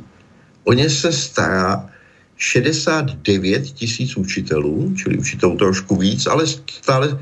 A navíc k ním přibylo 25 000 inkluzistů. To jsou ti, kteří tedy mají to jedno dítě na starosti, ale k těm 25 000 inkluzistů, tak jejich platy, těch 25 000 lidí, podle sdělení Českého ministerstva financí jsou pouze polovinou platů všech lidí, kteří se tou inkluzí zabývají. Takže k ním existuje ještě nějaká další skupina úředníků, která teda bude lépe placená než těchto 25 000, ale to je, takže jich bude asi 5 000, pačti druzí. Takže to máte 30 000. Z hlediska makroekonomického to znamená, že na těch 30 000 lidí musíte někde sehnat peníze, jakožto šéf státu nebo šéf Evropské unie. Abyste je získal, musíte mít rozvoj ekonomiky, ale Evropská unie ho má na bázi 1%, 2 ročně, to vám nevytvoří ty zdroje, tak musíte něco zdanit. A když vám odejde Velká Británie, tak musíte ještě nahradit příjmy Velké Británie. A proto musíte neustále zdaňovat a vytváříte tím armády úředníků. Takže vidíte, jenom inkluze pro Českou republiku znamená asi 35 000 lidí, kteří už nepracují, oni neplatí vlastně daně, protože i když je platí, tak je dostanou ze státu, tak to je absurdní. A tito lidé se zabývají tím, že vlastně vaše děti omezují v tom, aby se dobře vzdělali. A to jsou šílená čísla těchto úředníků, kteří se tím živí. Takže jenom v České republice můžete počítat, že je 5 000 úředníků, kteří se živí inkluzí. A kde na to chtějí všichni brát? No to je právě to jediné.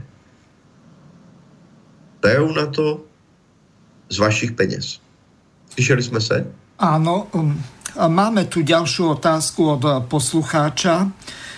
Nezabúdajte, páni, na zvýšenie cien vajec. Cena domácich vajec na malých farmách okamžite kopírovala ceny na pulte. Bolo to v súvislosti s opatreniami Európskej únie ohľadom tzv. Klietkového chovu. Čiže tu asi problém bude v tom, že ak sa zvýšia ceny v tých hypermarketoch, tak aj tí domáci predajcovia začnú predávať podstatne drahšie vajíčka. Na Slovensku pred tým klietkovým boomom tak ceny vajec boli okolo 10 centov, čiže dokonca niekedy aj po 8 boli. Takže za týchto okolností, keď ceny tak rapidne narástli, tak samozrejme aj domáci predajcovia tieto ceny zvyšovali. Miloš, takže táto otázka bola smerovaná tebe. Čo za takýchto okolností robiť, ak rovnako chamtiví ako reťazce sú aj domáci predajcovia? Počujeme sa? Pokiaľ nie, tak budeme... Zkuste odpovedať vy. Je to velmi jednoduché. Tady existovalo značné množství podniků, které vyráběly potraviny a Evropská unie tento český a slovenský potravinářský průmysl začala ničit pomocí svých dotací. Ona sem začala vyvázet své zboží. Jakmile zničila tento náš průmysl, tak máme nižší kapacity a obnova kapacit stojí obrovské investice. No a my se teď nemůžeme bránit. Takže oni, ti malí producenti, kteří to zbyli, se chovají pouze logicky. Ano. Protože oni vám to prodají dráž, protože proč by vám to prodali levnic, když prostě nemusí. A oni si zároveň tím akumulují peníze, protože oni samozřejmě jsou ještě pod tlakem té Evropské unie, aby přestali ještě sami produkovat. Aha. Takže... No len takto, skúsme túto problematiku ohľadom tých vajec rozobrať trošku podrobnejšie, možno, že nám aj Miloš dovtedy príde. Skrátka, tam... Jedné boli sliepky, ktoré boli s voľným výbehom, potom boli tie sliepky, ktoré klietkový chov sa akože zakazoval, čiže museli byť s nejakým obohateným výbehom alebo chovom, potom s postielkou a tak ďalej. A potom boli takzvané podvodné biovajcia. A tomuto by som sa chcel venovať z toho dôvodu, že tu tzv. Biovajcia prichádzali aj z Polska, aspoň takto sa predávali, len problém bol v tom, že oni boli normálne z klietkového chovu. Čiže tu sa robia úplné podvody ohľadom týchto tzv. Bioproduktov, pretože bez nejakého chemického rozboru, alebo no tak gazdinka, keď zistí, tak vidí, že či to žltko je oranžové, alebo svetlo-žlté. Podľa toho sa dá zistiť, že niekde to tá sliepka alebo to kurča žilo, ale to, že čím bolo chované. Čiže my tu za nejaký welfare sliepok platíme vyššie ceny, hoci v konečnom dôsledku ten samotný produkt, to vajíčko, tak je v podstate rovnaké ako z toho klietkového, obohateného alebo výbehového chovu. Čiže tomuto sa treba trošku venovať a nejakým spôsobom tu zjednať s týmto poriadok, pretože niečo také ako obchodná inšpekcia tu už nefunguje. Ne, tento pořádek vy nikdy už neuděláte. Pokud někdo stanoví nějakému oboru nesmyslné regulace a pravidla, že něco je bio, něco je klientkové, něco je takové, tak všichni podvodníci začnou přemýšlet, aha, takže já koupím obyčejný vejce, dám na ně štempl biovejce a někde je prodám. Vytvoří podvodné řetězce a žádný úředník to nikdy nedohledá. Na to musíte mít úředníky, policisty, to stojí zase spoustu peněz. To je prostě typickým příkladem toho, že někdo pomocí šílených daní a nařízení mění ceny výrobků a samozřejmě potom na to zaútočí mafie, protože mafiánům je jedno, kde vydělávají. Mafián je osoba, která vydělává nějakou trestnou činností. A jestli zjistí, že se dá vydělávat na falšování vajec, tak se do toho okamžitě pustí. A úředníci, těm všecko trvá. Ale samozřejmě, čím víc úředníků na kontrolu těch vajec nasadíte, tím víc vás to bude stát na daních. To je prostě jasné, nesmyslné zasahování do volného obchodu, do volného trhu.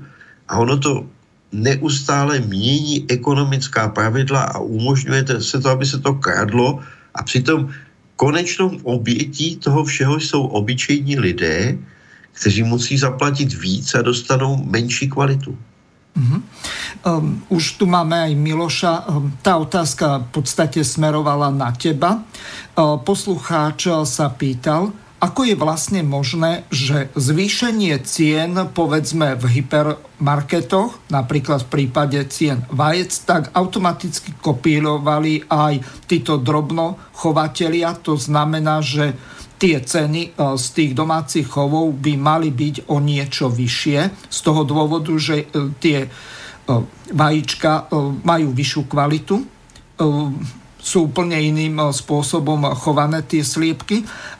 Ale zase na druhej strane, ak niekto predáva povedzme domáce vajíčka, ten príklad som uvázal s tými 10 centami, tak povedzme domáce boli po 12. Lenže ako náhle sa zvýšili vajíčka povedzme na 20 centov, tak títo domáci producenti to nenavýšili úmerne ich nákladom, ale už boli povedzme po 25. Čiže poslucháč reagoval na to, že títo domáci producenti, malochovatelia, tak sa správajú úplne rovnako hyensky ako povedzme títo obchodníci z tých hypermarketov. No tam je vlastne, ako som už povedal, že títo farmári domáci alebo také tie rodinné farmy, ktoré produkujú či už vajíčka alebo hydinu, alebo teda akékoľvek iné potraviny, pôsobia teda v nejakom regióne. A tam je vlastne ide o to, aby sa tí ľudia ustražili medzi sebou, aby si proste dôverovali. Pokiaľ oni tie ceny zvýšili, tak by mali tým svojim odberateľom zdôvodniť, prečo ich zvýšili.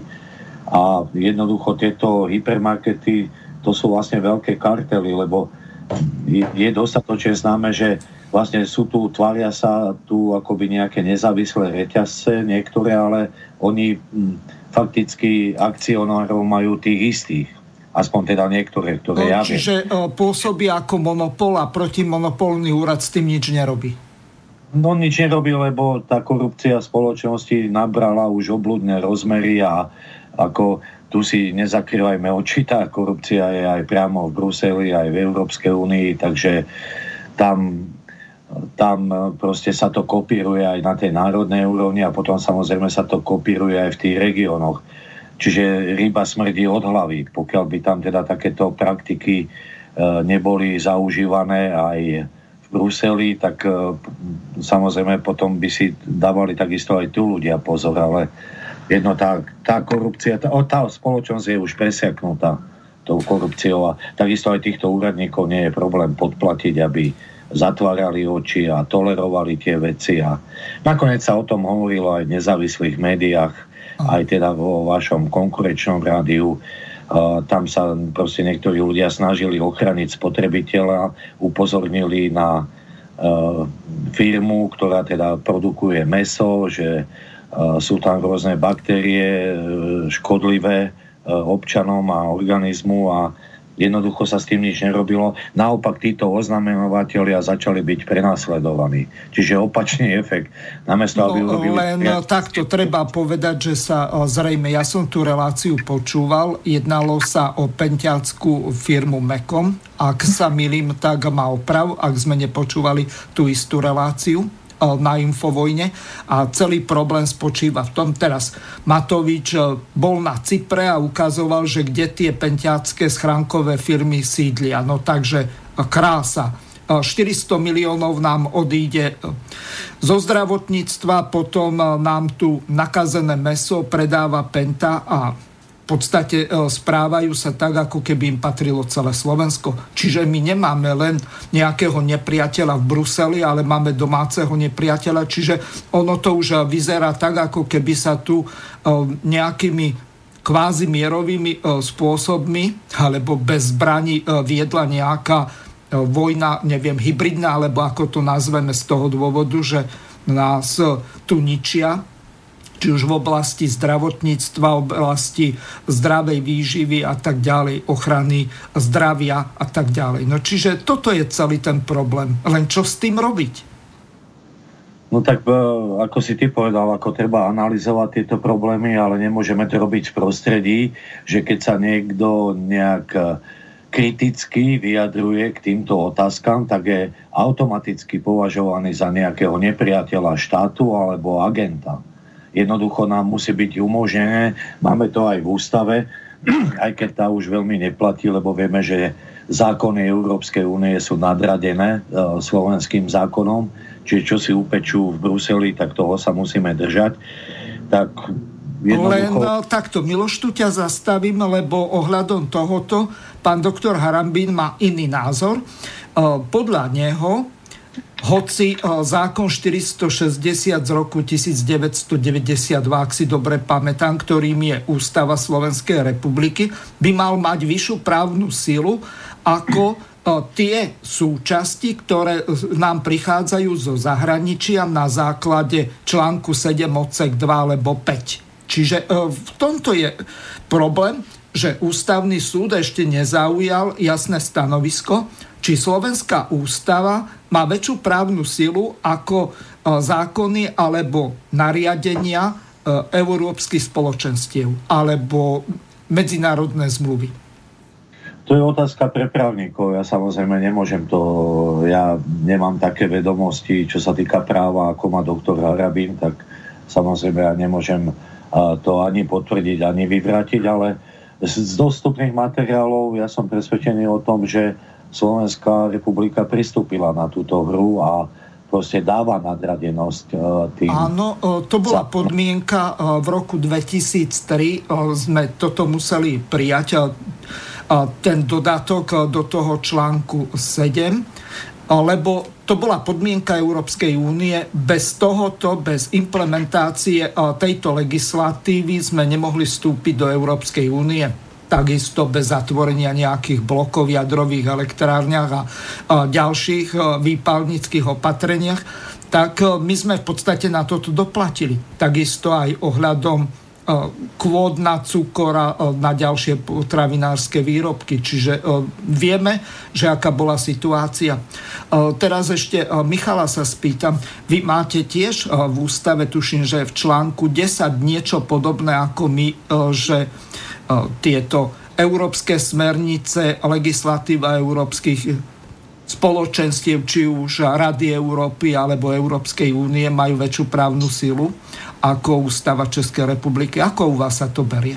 Já to neřeknu úplně přesně, protože v České republice Česká republika je ve stavu, že některá opatření zákona Evropské unie musíme aplikovat.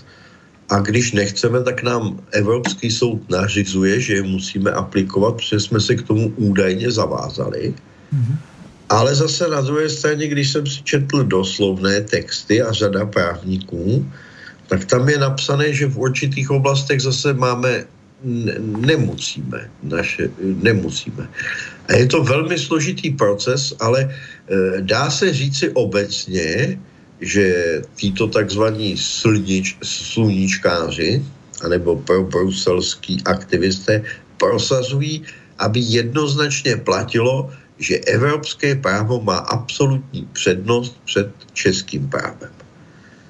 A naopak Velká Británie si jednoznačně prosadila, a teďko to řekla generální prokurátorka Velké Británie Suella Braverman, že i když po Brexitu částečně platí, že Evropská unie může právně zasahovat do určitých procesů ve Velké Británii, tak toto teďko skončí. Čili Velká Británie se hodlá zase jednoznačně postavit na stádium, že dokonce Evropský soud pro lidská práva už nemá mít právo zasahovat do dění Velké Británie. A Suella Braverman právě řekla, že prostě tito, ona je nazvala politickými soudci, tyto Evropany a částečně i jejich vlastní Angličany, tak oni neustále si vymýšlejí opatření a nařízení, která nepřísluší soudcům, ale pouze politikům, kteří jsou zvoleni lidmi. Čili zjednodušeně řečeno máme v Evropě dva koncepty. Koncept Bruselanů, kteří chtějí, že bruselské právo bude nadřazené evropskému, tak jako bylo Hitlerovo právo nadřazené právu protektorátnímu v Čechách. Na Slovensku jste to měli pravděpodobně trošku jinak, vy jste byli samostatnější, takže jenom k Čechám. Ale na druhé straně jsou zde lidé jako bývalý český prezident Klaus a ostatní, a ti tvrdí, že Evropa musí být složena ze států, jejíž právo je nadřazené právu celku. A to jsme u těch základních problémů. A samozřejmě ti Bruselané dokonce jdou tak daleko, že ve svých ideologických směrnicích právě označují takové lidi, jako je Václav Klaus starší, anebo Jaroslav Kačinsky, za nepřátele Evropy, které je třeba odstranit, protože jinak nebude vybudována takzvaná jednotná Evropa. A abyste si vy, Slováci, konkrétně představili, co to je termín jednotná Evropa, tak samozřejmě teďko Angela Merkelová a Uršula von der Leyen a řada neziskovčíků vymysleli plán, podle kterého má mít jakýkoliv občan Evropy a občanem Evropy podle tohoto plánu se má zároveň stát kdokoliv, kdo přijde na maďarskou hranici a řekne, jsem uprchlík, tak se má pustit do této Evropské unie. A tito lidé se mohou volně pohybovat, všichni Evropané a tito uprchlíci se mohou volně pohybovat podle těchto plánů po Evropské unii. Takže může nastat třeba situace, že 2 nebo 3 miliony Evropanů se najednou jednoho dne rozhodnou a přestěhují se na Slovensko. Usadí se tam, koupí si tam domy nebo tam budou nějak žít, ale od okamžiku, kdy to udělají, se podle těchto plánů a tohoto nadřazeného bruselského práva stanou automaticky osobami, které se mohou účastnit slovenských voleb i parlamentních. A tím pádem by Slovensko už přestalo existovat jako stát. Jedna veľmi dôležitá vec, ja som mal pred voľbami komunálnymi v relácii Juditu Lašákovú, to je právnička, veľmi často chodí do Infovojny, a ona nás tedy upozornila, že od tých volieb do VUC tak v podstate už toto právo pre týchto zahraničných ľudí, ktorí sem prídu, tak už platí. Neplatí to zatiaľ pri voľbách parlamentných, ale pri samosprávnych stačí, že je obyvateľom prihláseným v nejakej obci. A toto je úplne zvrátené. Kedysi to bolo tak, že každý, kto mal buď trvalý alebo prechodný pobyt, tak musel mať súhlas od toho dotyčného majiteľa tej nehnuteľnosti. Písomný doslova. Alebo prišiel a podpísal to na tom obecnom úrade. Teraz už sú tzv. Obyvatelia, ktorí sú na meste alebo obci registrovaní s prechodným pobytom. To ja neviem, či to robili kvôli bezdomovcom alebo kvôli týmto migrantom či utečencom, ale už takýto štatút, že je to obyvateľ obce bez toho, že by sa viazal na nejakú nehnuteľnosť, konkrétne číslo domu alebo bytu, tak to už neexistuje. No, ono je to daleko horší. Ono, představte si to, ono to platí stejně pro Čechy jako pro Slováky. Pokud by tyto plány, které jsou opravdu konkrétní a už se na nich pracuje, prošlo, tak vy, Slováci, se můžete dostat do situace, že během 2-3 let, aniž tomu budete moci zabránit, budete tam mít třeba usazených 3 miliony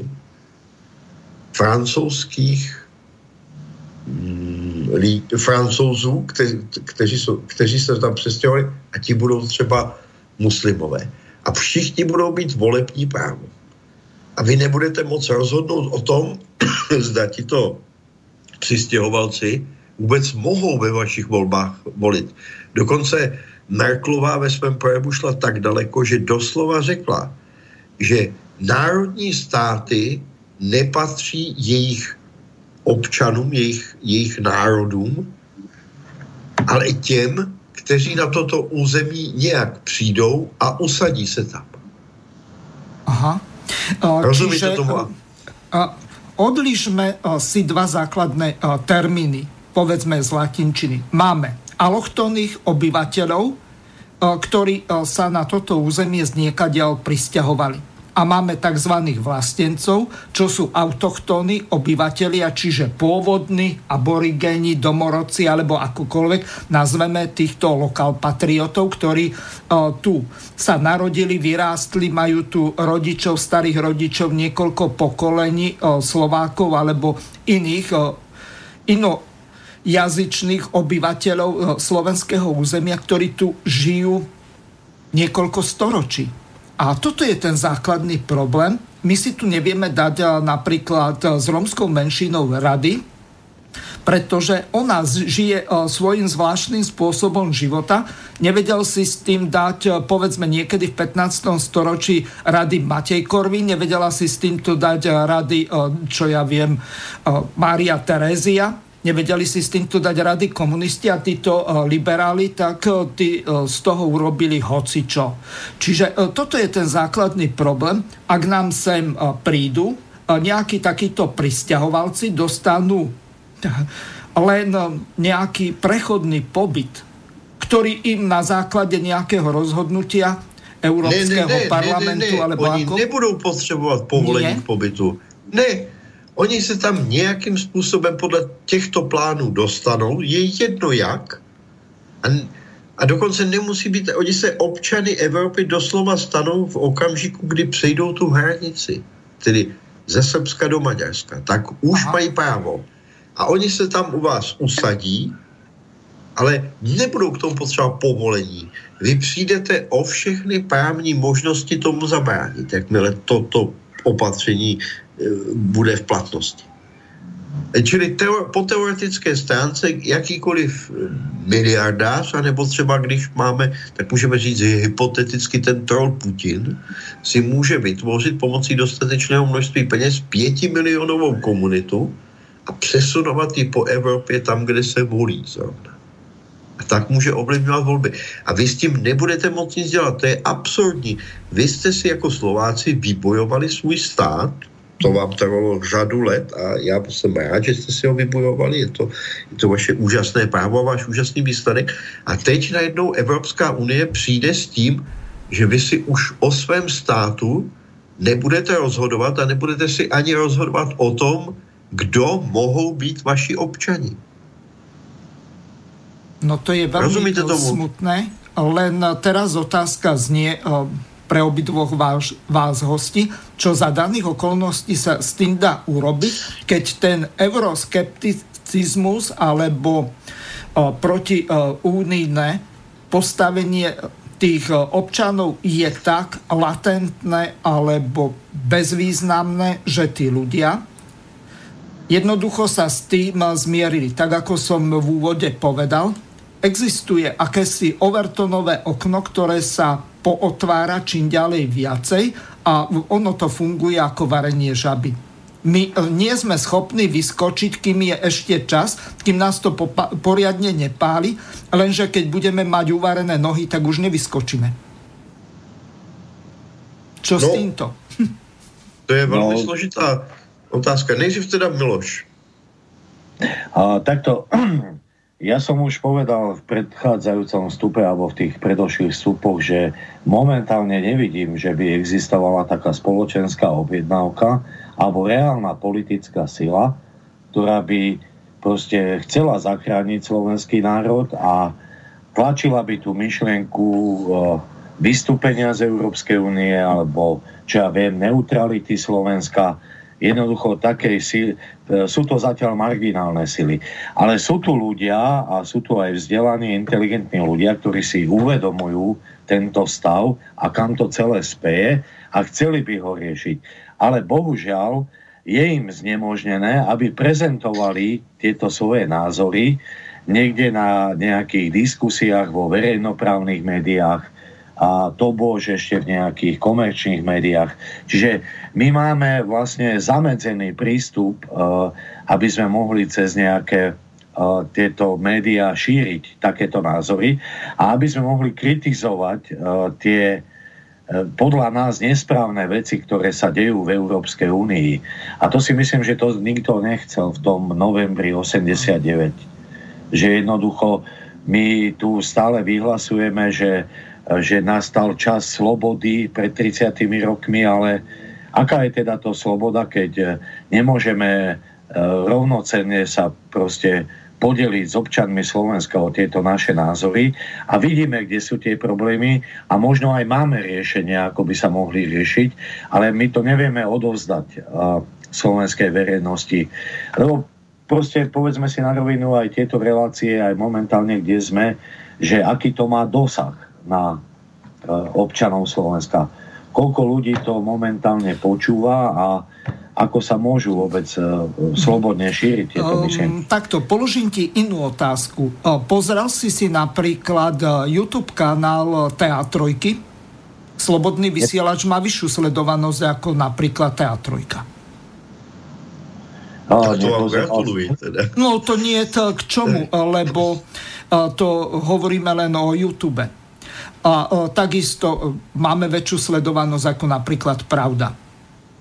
No, čiže no, toto je jedna vec, lenže toto je úzky segment ľudí. Ak my oslovíme, čo ja viem, 10, možno 30 000 ľudí, tak tí nezmenia situáciu.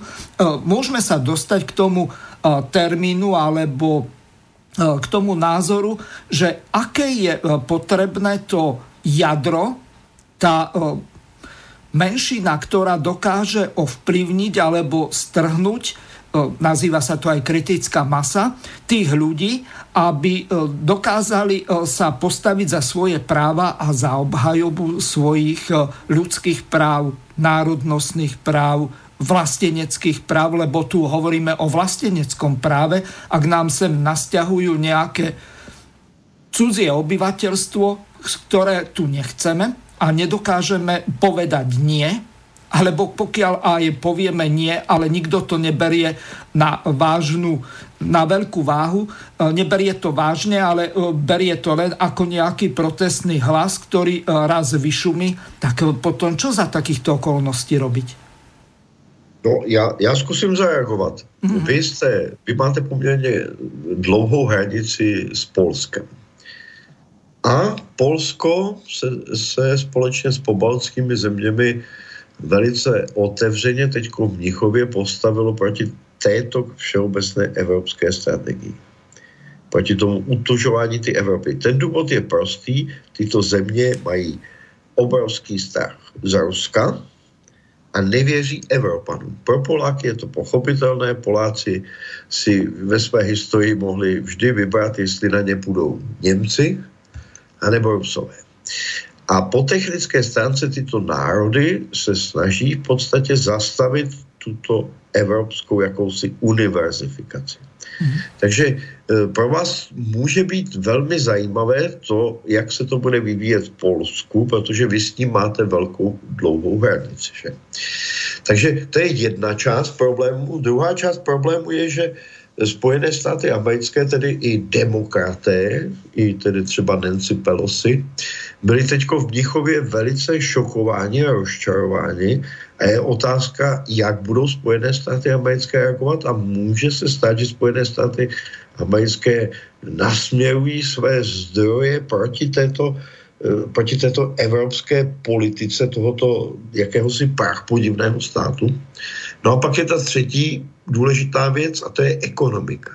Mm-hmm. Ekonomika Evropské unie dostane teďko ranu za ranou. To bude neuvěřitelné s tím čínským. Už teď začínají se narušovat výrobně technické řetězce díky čínskému zboží. Mm-hmm.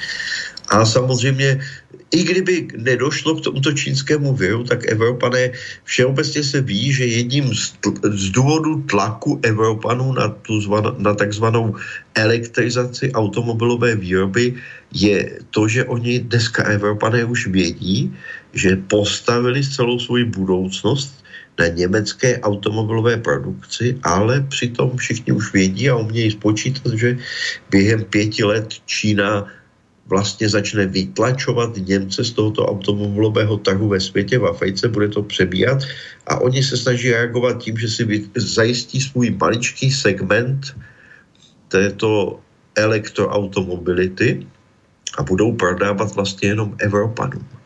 Protože samozřejmě Číňané sice budou investovat do elektroautomobility, ale potřebují vyvážet auta běžná, protože v Africe žádná elektroautomobilita ani v Jižní Americe nebude. To jsou obrovské investice do sítí. A ta ekonomika, jakmile začne praskat, ona totiž vždycky, když ekonomika praskne, tak lidi začnou mít nedostatky. A jakmile mají lidi nedostatky, tak se jejich nálady jaksi zrevolucionizují nebo vyhraní. A v tom okamžiku se může stát, že tedy se objeví nějaká síla, která řekne a dost. A všechny tyto parametry, pokud se úspěšně sečtou, tak může být tento proces zastavená. Zbývá pouze jedna jediná otázka, jestli to pro Evropany bude zavčasu, protože politika velmocí je neúprosná a jakmile nebudete mít technologické a ekonomické zázemí, tak oni vás převálcují a budou vás vysávat. A to je velká obava Evropy, že co tady Merkelová a spol za těch posledních 10-15 let udělali, protože Evropa přišla o své technologické firmy. Všechno nám odvezli Američané. Evropa při minulé hospodářské krize na pokyny Merkelové zachraňovala automobilový průmysl a přitom si nechala vzít Nokia a Ericsson, což jsou firmy, které stále ještě dneska mají asi 45% trhu na technologickém segmentu 4G a budou mít i 5G, ale oni dneska patří Američanům a mají základny víceméně hlavně v Americe. Čili my jsme si nechali vyfouknout vlastně budoucnost technologickou. Přestože jsme ji měli a to jenom díky tomu, že o tom začali rozhodovat úředníci. Prostě úředníci nemohou nikdy o ničem rozhodovat, protože jsou to prostě jenom úředníci.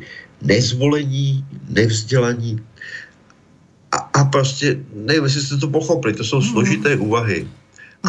Ale prostě pokud se to sečte, tak budeme mít novou možnost. Ale budeme na značně nižší startovní úrovni. My jsme dneska ekonomika 20. století, která takřka už není schopná konkurence a přitom jsme byli průkopníky moderních technologií a toho všeho ostatního. Zatímco před 15-20 lety jsme měli předstih před Spojenýma státama americkýma a Čínou. Dneska jim koukáme na záda a Američané si k tomu ještě koupili naše technologie, naše podniky. To je neuvěřitelný prostě. A zatím vším stojí euroúředníci. Mm-hmm. Prišla nám dosť kritická otázka, alebo skôr konštantovanie. Poslucháč nám píše: Pán Hazucha, skúste vždy trvať na tom, aby diskusia bola plodná, aby z nej vychádzali nejaké riešenia, postupy, návrhy, ale konkrétne. Ako postupovať nasledujúci týždeň, o mesiac, o rok a tak ďalej.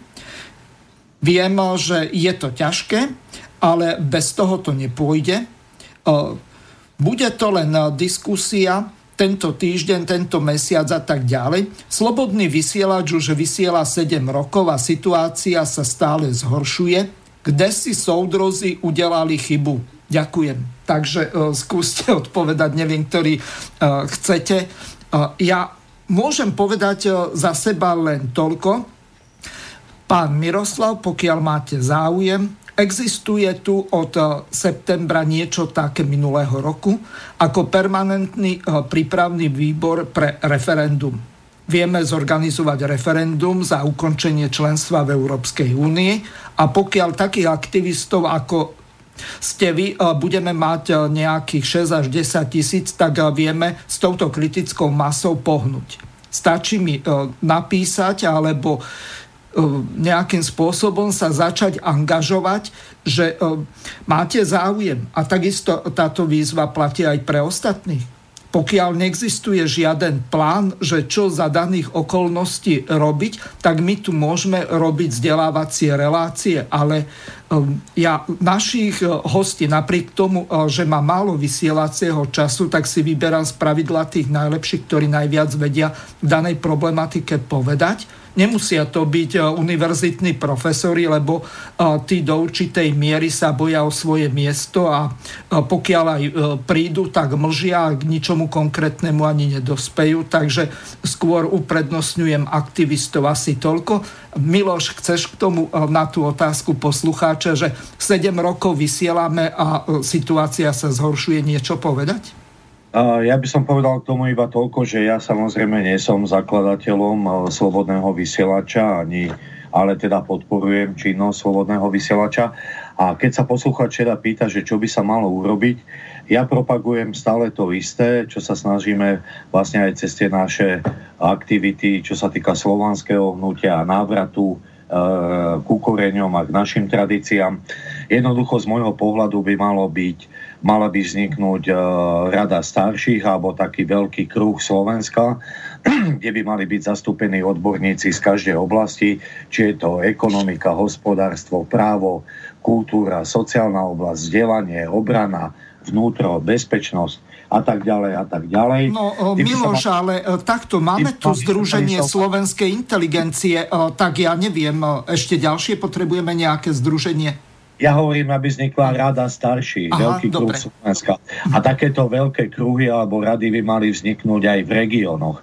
A jednoducho oni by mali nominovať zástupcov a títo by mali zanalyzovať, aký je stav Európskej únie, aký je stav Slovenska, kam to celé speje a proste hľadať východiska s tým, že sa pridržiavajú nášho pôvodného modelu, čo sa týka spravovania spoločnosti, hospodárenia, spoločného hospodárenia, zakladania družstiev, podporovania domácej výroby, podporovania domácich služieb, jednoducho vyhýbať sa týmto veľkým reťazcom, nedávať im tam tie finančné prostriedky, robiť to tak, že proste majú sa podporovať domáci výrobcovia a takto jedine sa dostaneme z toho. Takisto vzdelávať ľudí doma, vidíme, že v školách to už nefunguje, rodičia sa musia venovať deťom, dať im ten správny obraz o spoločnosti a jednoducho držať sa tých našich koreňov, lebo všetko vidíme, že je spochybňovanie.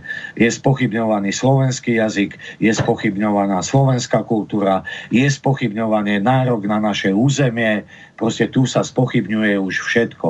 A jednoducho takéto zdravé spoločenstva, zdravé rodové línie treba podporovať a jedine tie nás vedia dostať z tohto stavu, v akom sme. To je môj odkaz. Krásne si to povedal, do konca relácie už máme len 2 minúty, tak by som poprosil teraz ešte Michala o nejaké také záverečné zhrnutie a nejaké také posolstvo, aby aj ten poslucháč Miroslav bol spokojný.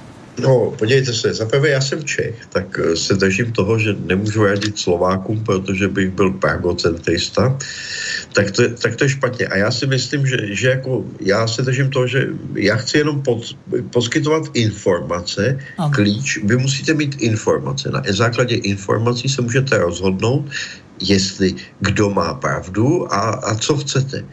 A toto opatření je nejdůležitější, mít informace. A ty můžu poskytovat i z Čech na Slovensko, protože vy Slováci se rozhodnete, jak s těmito informacemi budete nakládat. A potom samozřejmě existuje vaše rozhodnutí a to je prostě váš klíč. Vy, Slováci, držíte svůj osud ve svých vlastních rukou. A to si musíte uvědomit. To je to nejdůležitější. Vy ještě máte ten klíč. Jedna ťažká otázka. Je možné koordinovať spoločné ukončenie členstva Českej a Slovenskej republiky? V Európskej únii? Áno, z Európskej únii vystúpenie. Ja som trošku skeptický, pretože ja samozrejme v Čechách znám tú situáciu a vím, že jednotliví vlastenci, kteří on jich je hodně, ale oni jsou rozštěpení a oni se neustále hádají napadají o dílčí detaily a hlavně o to, kdo bude vůdce. A koordinovat něco takového, to zatím asi není. Tady se musí sami vyúst nějaký lidé, kteří získají přirozenou autoritu. Já to zatím vnímám tak, že v Čechách vlastenecká scéna, která by byla schopná vystoupit z Evropské unie, nemá autoritu. Mm-hmm. Fajn. Ďakujem vám veľmi pekne obidvom. Požiadam vás ešte o rozlúčenie sa s našimi poslucháčmi, lebo už máme len pol minúty do konca relácie. Ja ďakujem za pozvanie a želám všetko dobré aj vám, aj spolubesedníkovi a poslucháčom Slobodného vysielača. Ďakujem ti veľmi pekne, Miloš. Já taky děkuji všem za to, že si mě vyslechli, děkuji Mirovi za pozvání a Milošovi za besedu a přeji všem Slovákům hodně štěstí toho nejlepšího v letošním roce. Ďakujem veľmi pekne obom našim hostiom. Lúčim sa s vami. Do počutia. Vysielací čas dnešnej relácie veľmi rýchlo uplynul, tak sa s vami zo štúdia Banská Bystrica Juh lúči moderátor a zvukár Miroslav Hazucha, ktorý vás touto reláciou sprevádzal. Vážené poslucháčky a poslucháči, budeme veľmi radi, ak nám zachováte nielen priazeň, ale ak nám aj napíšete vaše podnety a návrhy na zlepšenie relácie, lebo bez spätnej väzby nebudeme vedieť relácie zlepšovať. Za čo vám vopred veľmi pekne ďakujem. Do počutia. Táto relácia vznikla za podpory dobrovoľných príspevkov našich poslucháčov. I ty sa k nim môžeš pridať. Viac informácií nájdeš na www.slobodnyvysielac.sk. Ďakujeme.